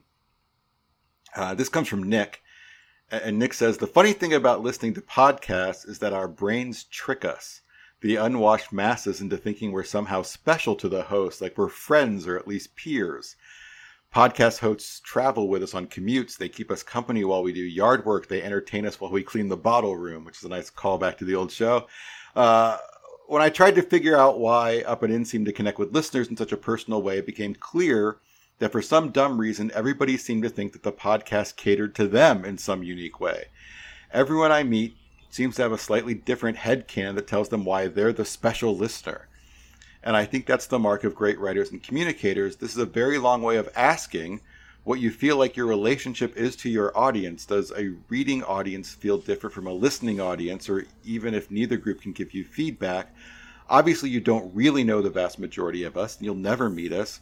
I also understand you've only been writing for several weeks, and the new podcast still has its baby bird bones. But I'm curious where your head is at the moment as relates to your audience, and the same goes for whoever your esteemed co-host might be. Um, I do consider my audience different for this and the writing. I consider my writing my writing audience in my mind is very much more murky. It's more gray. It's more wide ranging. It's more generalized. It's more I don't know antiseptic. Um, I, I don't. I, I I'm information based and far less personality based in in my writing. Um, I'm trying to be informative and educational, um, and trying. And in this, like I have always loved my podcast my podcast audience at the same time. Like I do the podcast the way I want to do it. Period. Like I don't really aim anything. If people want to listen to this, that's great. I do this for myself. I have a lot of fun doing it. Um, you know, when I was talking to, to David Appelman about coming to Fangraphs, there's all sorts of stuff we talked about, and everything was like, yeah, that's great. I'll do it that way. That's fine. You just need to understand the podcast is mine. I'm doing it exactly the way I want it. Full creative control. You can't. It's all mine. I'm doing it absolutely the way I want it, and I do it the way I want it, regardless of, of really a lot of listener feedback. I just got to do what I want, and if people like it, that's great. Um, but if not, that's fine too, because I'm this is I'm doing what I want. It's my show. I would rather have 500 people really like what I'm doing and the way I really like it than have, you know, 50,000 people and me doing a show I didn't like doing. And so that's kind of how I approach it. Now, I mean, Randy, when you're making movies or you're making, when you're creating something personal, you know, we talked that you are in development for an original script and things like that. Is this like, I want to make this? Uh, How much of this is I? This is what I want to make, and this is what I want to do. And is there any aspect of I think audiences would really like this? it's 100% the stories that I want to tell, but there's a complexity to it. So I want to tell the stories that I'm personally invested in, um, and that I find engaging, that I find dramatic, that I feel has emotional resonance. And if I feel emotionally I'm connecting to it and excited by it, then that's probably a story that I want to tell. With that said, once I land upon a story that I think satisfies all those requirements, then I view myself as a vessel with the ultimate goal of creating a, a film where audience members see themselves in some way on the screen. So I no longer feel that it's totally about me in the process of making a film or telling a story. I think that the ultimate goal and the ultimate measurement of success is when somebody watches the film and can relate to it on a very emotional level. And whatever that thing is specifically that connects an audience member to the film, I don't want to determine. I don't want to guess what it is. I don't want to influence it. I want to present the story with the best craft possible and execute it well and execute it with humanity. The specifics of it is not up to me, but the importance is that it happens. So if we use 86 to 32 as an example. Now, you, you mentioned it earlier, about Roy Jones getting screwed in the 1988 Olympics. Yeah, for There people that of- know, he was it was a gold medal fight, and the judges the, Roy Jones Jr. beat the shit out of the guy, and then the judges ruled it for the for the Korean fighter, and the, the fix was in. Like it was it was set from the start. The fix was in. He got robbed. Right.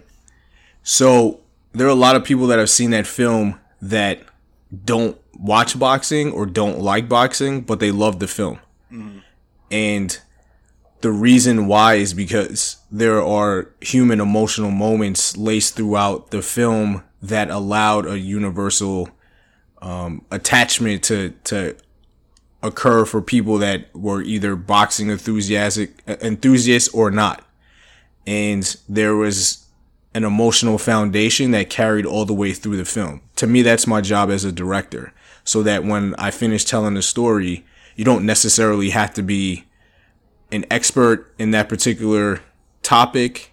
Um, you don't have to even know the background of the story, but by the time you're done, you understand the journey that the people on the screen went through and that they can say, I understand what that means to lose something or I understand what it means to sacrifice for something that I love so much and not get the payoff at the end.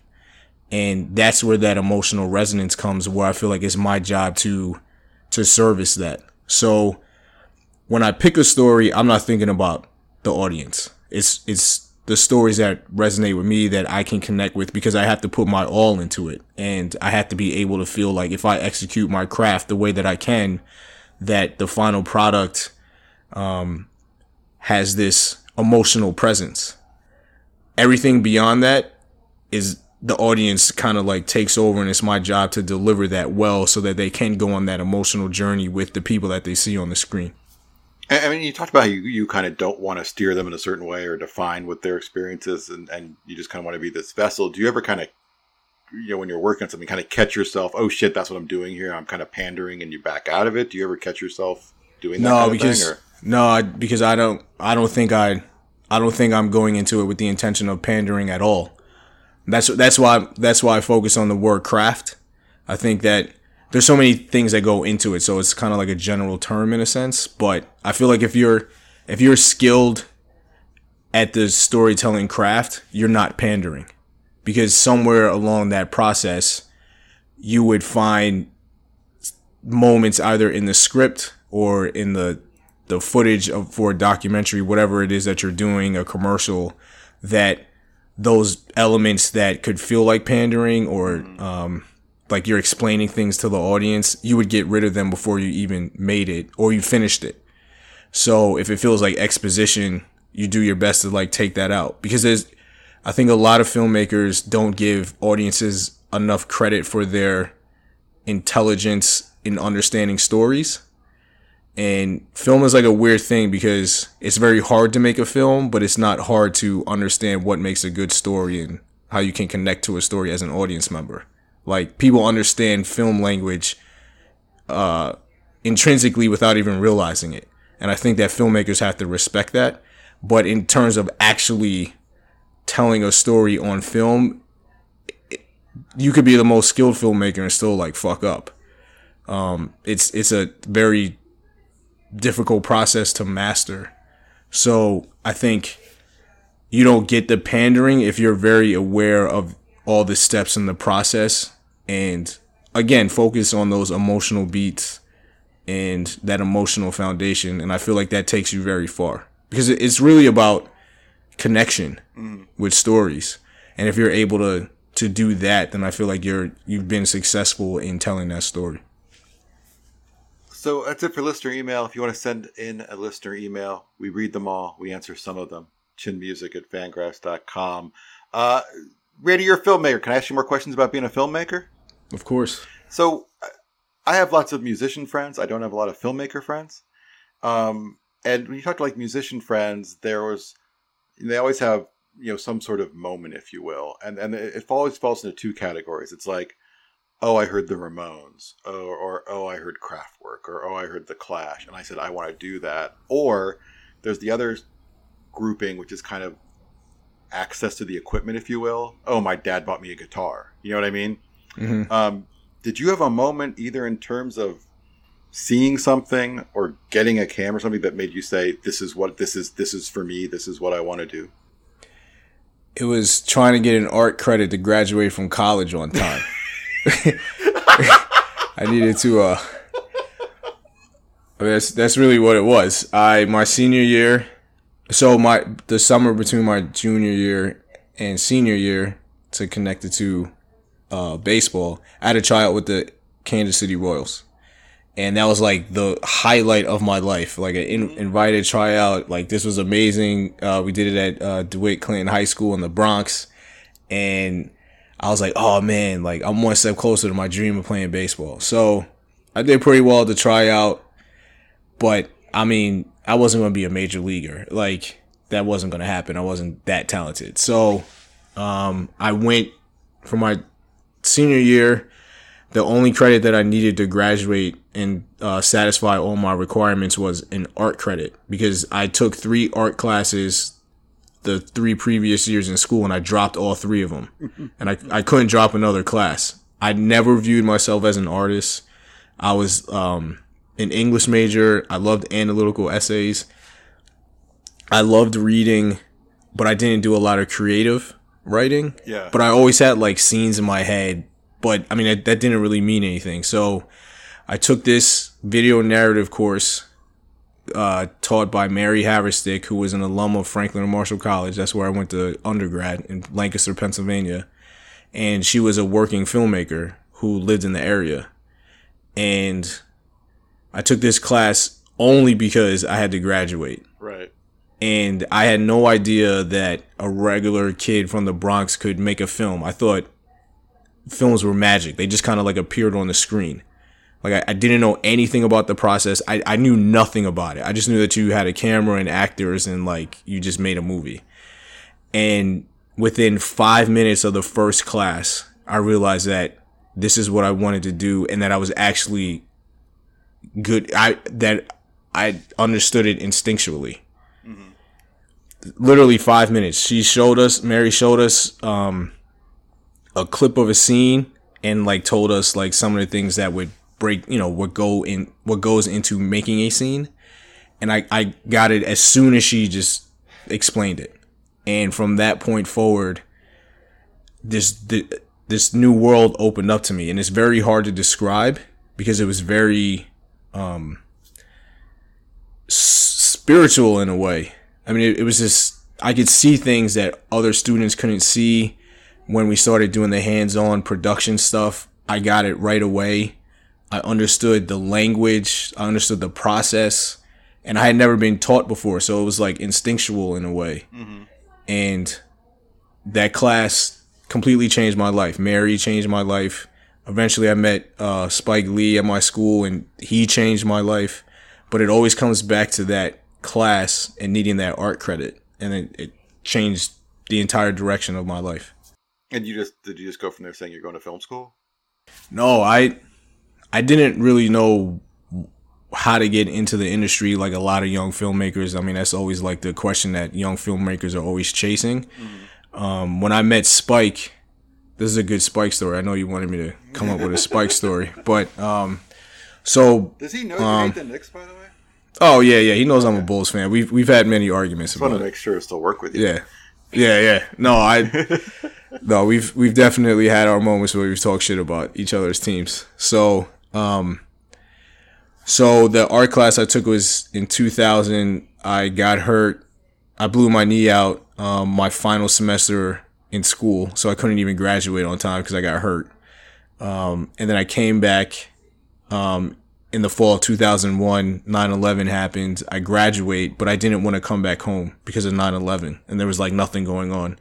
So I actually pitched the school on allowing me to make to use the equipment on campus to uh, direct a documentary on a black-owned barbershop in a white neighborhood um, where my school was, and the school let me do it. I premiered it at this uh, Africana Studies Arts Conference. The room was packed and like I showed the film and got a standing ovation and was able to connect the community with the school community, which is like rarely happen.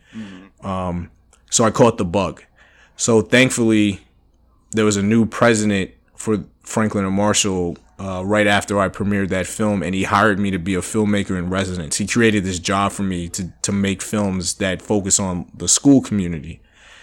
And during my time there, Spike came, and the every year the school would have like a a, a leading figure in whatever field they were in um, to be accessible to the school community for about two days.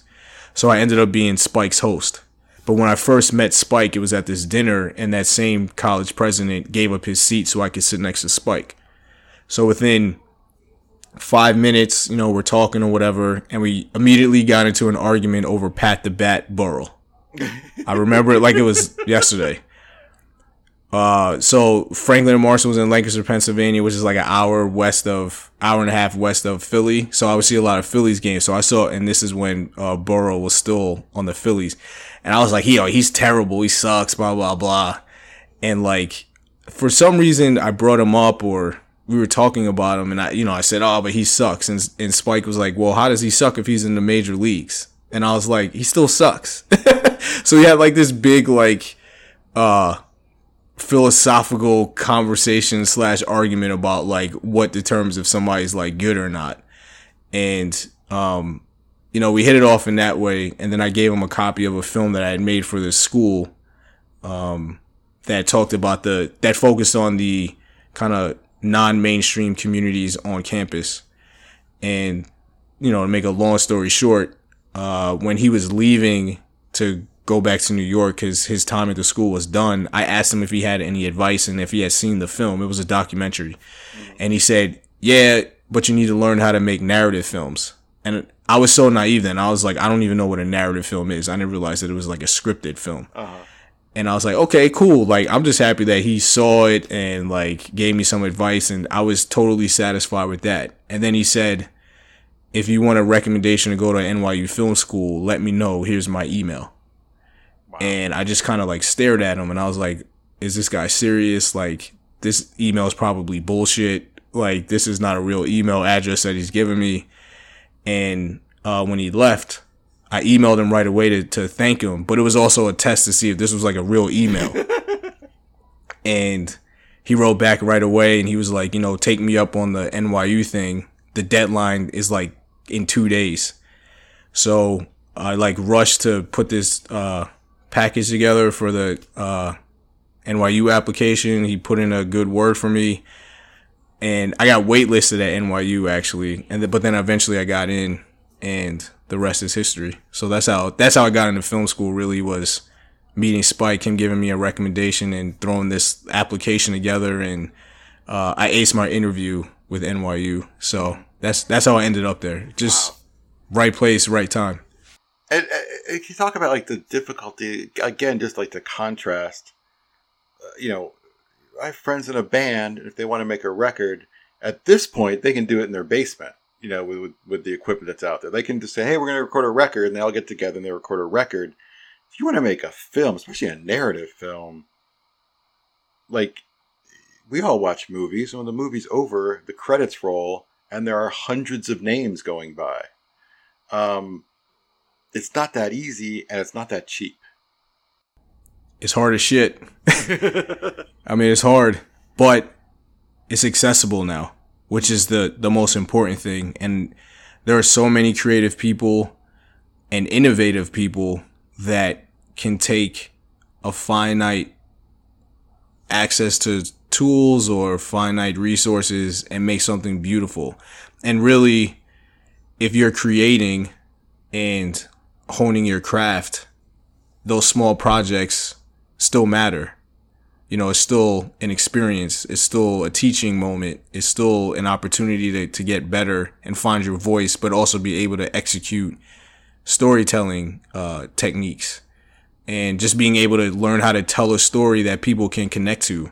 So the accessibility is huge because even if it's not like a big time film or whatever, you're still putting things in the bank that you can build on so that if you have the courage to show your films gives you exposure and then you can build on that and hopefully land in a situation in a position where you know you actually get some real resources and you have real support um, to make bigger things and execute bigger visions. But for a lot of filmmakers the bigger issue is not making it but it's sharing it and overcoming whatever fears you might have whatever trepidations you might have the the fear of being criticized or somebody not liking your work and then they keep it to themselves. But the whole point of making or, or telling a story is to share it. And a lot of times people are limiting themselves because they're they're too afraid to show their work to the world and be vulnerable. You have to be vulnerable as a filmmaker. The best filmmakers are also vulnerable in some way. So, you know, I, I think the accessibility is, has leveled the playing field, but that courage to share it is is kind of like a line of demarcation in, in a lot of cases, especially for young filmmakers. So it goes hand in hand. I, I've always wanted to, this somewhat related question, and I've always wanted to ask people who would know this question. Um, obviously, there are plenty of bad movies out there. Um, you see a movie and you go, "Oh God, that was awful," and do when when those movies are done, like if you're done filming, you're done editing, you've put together, this is the movie. Do they know it's bad then? Do they go, oh, this, this one just this one just didn't work out? Do they know it while they're filming? Man, the script is awful. Man, this this is not this is bad. The story's bad. Man, this film's not good. Or are like you know, while they're editing and put together, like, do they know once they go, here you go, here's the movie? Do they know then? Man, this is this is pretty bad. I think some do and some are delusional. Uh huh. You know, there's there's a wide range of personalities in film, and people get into film for like various reasons and um, motivations. So I think some people do and some people don't. I think if you're in tune and honest and you're aware of like the process to to tell that story or make that film, if you're in tune with it, you can tell when there's hiccups or when something's not working, but you're trying to like get through it. And then there's some people who who honestly believe what they made was good. So sometimes they don't even think it's bad. They don't realize it's bad because they don't think it's bad. Mm-hmm. The rest of us might think it's terrible, but you know, it, it might be the vision that they had in mind and it was executed flawlessly. So, you know, it's all subjective. So I, I, I think if somebody is aware of the process and understand understands that in moments throughout that process there have been issues that you can't always resolve or you didn't have the best solution to resolve it, then I think people are honest with themselves. Um, in other cases, some people just think that they made the greatest film ever and they should get their roses and there's something wrong with us and not them. So, you know, it depends. Is, is there a movie out there that like is on a lot of people's like, yeah, this is on my, my favorite movies of all time. This is one of my favorites of all time. And for you, it's just one of those like, yeah, I don't get it. I don't, I don't see it. Oh yeah, the, yeah. There's a there's a bunch of them. What's what's I, I could I'll share you my main one. My main one is is is uh, Shawshank Redemption. Oh really? I just think I, I think it's pandering. I, th- I think it's manipulative, bad. I don't think it's a good movie. I, I, I just I, I think I mean the ultimate pander. I think it's absolute pander. I think it's bad. I have no desire to see if it's on. I'm like I'm not watching this. I I don't think it's a good movie. Like, what's your movie that's on everybody's list of people love that you're like, yeah, I don't. It doesn't work for me. I don't like it. Um, there's a couple that I have, but I don't want to say because I like know the people. I know some of the people I'm putting in a involved. bad spot. What's one where you Yeah. don't know the people involved? I'm trying to think. I'm trying to think. Uh, I, okay, I can't really think of one off the top of my head, but I I would say some of the like award like darlings I don't get. Like some of them, I'm just like I, I, I I've totally missed the boat on this. I, I don't I don't get it. Like I think that this movie is terrible. Um, I You got to name names at some point here. oh man. Um, You don't have to. I really should. Yeah. you're in the industry. I'm like, I'm in it. Yeah, I don't want to. Yeah, I don't want to ruffle too many might- feathers. The guy might be calling you someday. Yeah, I know exactly. That's why I'm. I'm trying to be strategic about it. But Um, you, you, you talked about accessibility and how um, it's gotten better. At the same time, it feels like I don't know the Hollywood machine, if you will, has gotten really. Um, I just feel like all we get are comic book movies at this point. Um, yeah, like is is that good for independent film just in the sense that like there's this whole world of movies that need to be made that aren't that or is it kind of or is it hurting them just because that's all hollywood's focused on is this we're just going to make we're going to release four blockbusters this year that's our schedule I think we have to look at it in terms of budget levels and not like indie film versus Hollywood because what is defined as an indie film at this point is not really an independent film. It's low budget, yeah yeah you know, mid budget, big budget. It's it's more like on the budget levels now because a lot of films that one would call an independent film because it's through a production company and not a big studio is not really an independent film. I mean, Still you're getting like backing. yeah, exactly. Like significant financial backing. So for me, I look at it in terms of, and and this is very reflective of where our country is right now, and also even going back to baseball, like the free agent class in many ways. Like there's there's a middle class of films that is dwindling, and it's either you do like the low budget like indie darling film that catapults X filmmaker into a much larger project. So it's like, um, you know, you have like the low budget, say below a million dollars, and then all of a sudden that person is doing like Star Wars, right like for their next project. But there isn't that like five to eight to ten to fifteen million dollar film where that person can de- develop they're given the resource to make a, an, an actual small film Right, right. That might be that isn't that like tentpole franchise film or isn't that like big blockbuster. And I know from my personal experiences there in in talking to different industry execs and pitching to them and all that stuff, there's like a, a very specific budget range that companies don't want to play in because they feel like it won't make enough money. right And that mentality limits the amount of films that are not necessarily low budget, like sh- shoestring, running gun kind of films that go to Sundance and, um, you know, aren't the big, like, blockbuster comic book movie things either.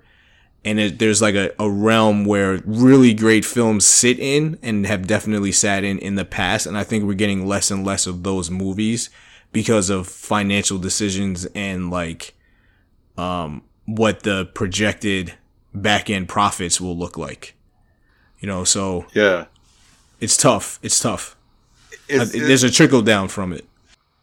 is, is the world of streaming now and where we are now um and even with like some movies coming out direct to streaming if you will like and and just availability and is that good for small filmmakers or not I think it's good because it's a there's another opportunity for you to potentially have your stuff distributed. Mm-hmm. So they come with their own pitfalls, they come with their own issues, but I don't think there's anything totally wrong or bad for having more options. You know, it's more places to to pitch your stuff, um, more opportunities to have your film sold. So I think the more options that are available you know, it's it's advantageous. Now again, it has its own issues in that ecosystem, but I personally don't see something wrong with having more options that can in some ways liberate a filmmaker and allow them to take more chances as opposed to being locked up with a studio. Um and, and going through that studio process. because it feels like this year in the last 12 months or so and, and obviously so much of this is pandemic related but like those darling like the sundance darlings and, and things like that and and things that that you know got a lot of attention at south by southwest and things like that like they came to not the places you'd expect all of a sudden they were like on hulu you know what i mean like Right. and, and, and it just i mean i felt as someone who lives in dekalb and has like one shitty theater within driving distance that just shows comic book movies, I certainly felt like it was advantageous to me selfishly Yeah. that I was able to see these things. I mean, no Nomadland Yeah, which will probably win the Oscar for Best Picture, uh, is is like you said, is on Hulu, yeah, and I mean, I think that's great. You know, I, I don't I don't see the the downside of that. You know, I I think that access is important for filmmakers. Did you like Nomadland? Craig Calcaterra and I talked about it a couple episodes ago. Did you see it? Uh, okay, so I do this weird thing now because I'm I'm watching films for research for a project, Uh-huh. and also trying to like watch films for pleasure. I've watched half of it because I have to like break it up. It's just like I, I, don't know if I have like film ADHD now or something, but like I I watch it in like pieces. So I've seen half of it. Okay. Um, let's move from there into actual things. Uh, our, our moment of culture. We talk about something we've uh, listened to, read, ingested somehow, and enjoyed, um, and make a recommendation. My recommendation is a TV show that is on Apple TV Plus. It is called Calls. Have you heard about this? Uh, briefly, in Okay. a, a, a short like a little bit about it. it's it's a hell of a conceit first of all. So it is i believe it's nine episodes. All the episodes are 14 to 20 minutes long. And it's uh it's basically i don't want to give away the story but it's it's it's you know it's a twilight zone. It's like we're living in reality but weird things are going on right? That kind of that kind of vibe. Um but visually it's just phone calls. It's just literally phone calls. And the only thing you get visually are like sound waveforms. And Oh wow! and and like the name on one name of caller number one on one side like you know dave and and on the other side is tom. And you actually do get it's not subtitles but you get like the words that they're saying and then waveforms in between. That's all you get. So you're listening these phone calls. Now you get the waveforms and it is strangely compelling it is a remake of a, a it's the same director but he originally made this for canal plus it was originally in french and um and apple tv you know got him to make the the english version there are a few decent sized names in it. There's a lot of people you've never heard of, but like you know, uh, Aubrey Plaza does an episode, Rosario Dawson does an episode. Um, But it's just the two names talking. Sometimes there's more characters. There's other calls. Um, and again, like there's like weird Twilight Zoney stuff going on, and it all does end up getting connected in the end. It starts off you think these are like separate stories, um, separate little weird snippets of stories. And by the time you get midway through, you're like, oh shit, this is all connected. And then by the end, they don't stick the landing perfectly, but by the end, they do bring it all together. Um, but I just I appreciate this the originality of it, like well, hell of an idea and, and gutsy. Like there's there's no visuals, and it's kind of and I wonder how much of it's related to the pandemic. Like you just had to do voice recording, obviously, Right. um, and and it it wouldn't work as a whole movie. Like if you had to look at this for a hundred minutes, Yeah, it would right. this would this would not work. But in like these these little like fifteen minute sections, it's fascinating and and and it's well done. It's well written, and it's just it's just waveforms and words. And I thought it was a, a fascinating idea, mostly well pulled off, and and, and I, I definitely recommend it if you get a chance to check it out. Yeah, I need to check that out. That's very that's very creative and good use of the uh, horrible times that we're in. Yeah, So what do you got? smart. I have Judas and the Black Messiah. Okay, and I I know that. Well, first I know I know Shaka King, um, the director and uh, one of the writers and producers of the film. We um, we knew each other prior to him going to NYU grad film, but um, saw him from the very beginning of his career up until uh, big time Oscar nominee status. But and I know that the film for some is controversial in, in terms of the framing of the main character and the history of um, the Black Panthers in Chicago and you know the lens that we're seeing it through. But Yeah, for people who don't know, this, I- this, this, it's a biographical piece about Fred Hampton, who was the chairman of the Illinois Black Panther Party, um, who was, let's just say, it, he was assassinated by the government. Um, right. and uh, but, but go on, so go on.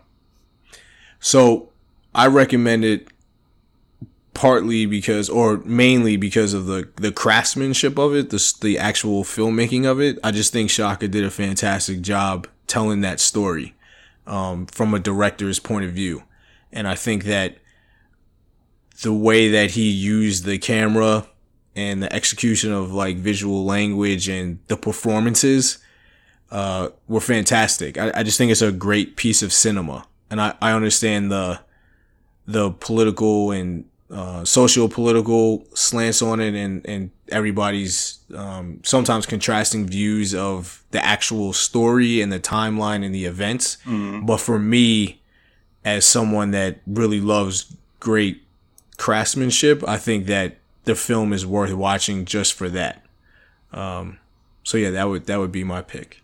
That's still on HBO Max, right? Yeah, yeah, it's still. I should check it out. I mean, you should talk. There, there. We should talk about this a little bit. Like, there has been some criticism from the left about how the story was told, um, and maybe some things not getting told truthfully. I don't. I don't really. I've, I've only dabbled in it. I haven't seen the movie. Um, have you seen that kind of criticism, and what do you think of it? I haven't seen the criticism necessarily from the left. I've seen it from uh, black filmgoers and audience members, and their their criticism is centering basically like quote unquote the snitch at the heart of the the narrative, Mhm. and that you know that and and I totally understand where people are coming from. This uh this concern with framing black revolutionaries as kind of like the villain or the other in a way and centering the the government as like the hero or like um you know looking at people that at black figures who challenge the American system um and putting them in a negative light or not putting them in the hero role is something that a lot of black audience members, not just for this film, but across the board for a lot of projects, um, have vocally criticized. And I get it. And in many cases, I agree. Um, so I understand that criticism of Judas and the Black Messiah, and I think it's valid. Um, and I, so I recognize it. So that's why, like, my suggestion is more along the lines of the craftsmanship of it. Um, and I feel like the political positions of it is up to each and every audience member. And I don't, I don't think it's right and, and from my position to like influence it one way or the other. Um, but I, I see the criticism and I, I think it's valid and I think it's part of a much larger conversation. I don't think it's, oh, it's entirely specific to this film. Mm-hmm. I mean, when you talk about the craftsmanship aspect of it, like what what what stands out for you? it's just the confidence in choices and like frames and pacing of the edit. Like a, a lot of times when I look at a film, I can tell right away if a director is confident in the choices that he or she has made. Mm-hmm. And, you know, sometimes people will describe that as a style, which is true, but I think it's just this is how I want to tell the story. This is the approach. This is the visual strategy. This is how the pacing of the film is. This is what I want you to look at. And I'm forcing you to look at it and then you can kind of take what you see on the screen and, and run with it. But I'm I have a perspective on it through the camera and I'm committed to it from the beginning of the film to the end. And I feel like that's what Shaka did really well. Like he he had a vision for it, he established it and was committed to it throughout the entire movie. Um, where other directors who might not be as confident or as skilled, what you know, it could be one or the other, or it could be both. Right. Um, that consistency isn't there. That perspective isn't always there, or it feels unsure. Um, so yeah, that was that was one thing that I really liked about it. It's also a beautiful film. I think it's it's filmed really, really well. So you're not allowed to talk about what you're working on, right? No, I can't do it yet. Is it exciting? Unfortunately. Is it exciting? I think it's exciting. So yeah, I'll be I'll be biased. I think it's gonna be great. So yeah. Well, we'll, look forward to, to talking about that when you can. Uh, Randy, I want to thank you for all your time this afternoon. It's been a fun show to do with you. Um, if people want to follow you on Twitter, where do they go? Uh, Pam Son, P A M S S O N. Uh, my website is the same, pamson.com. And for the Yankees fans out there, the blog is viewsfrom314feet.com. Randy, thanks for coming on. Thanks for having me. And we'll talk to you next week.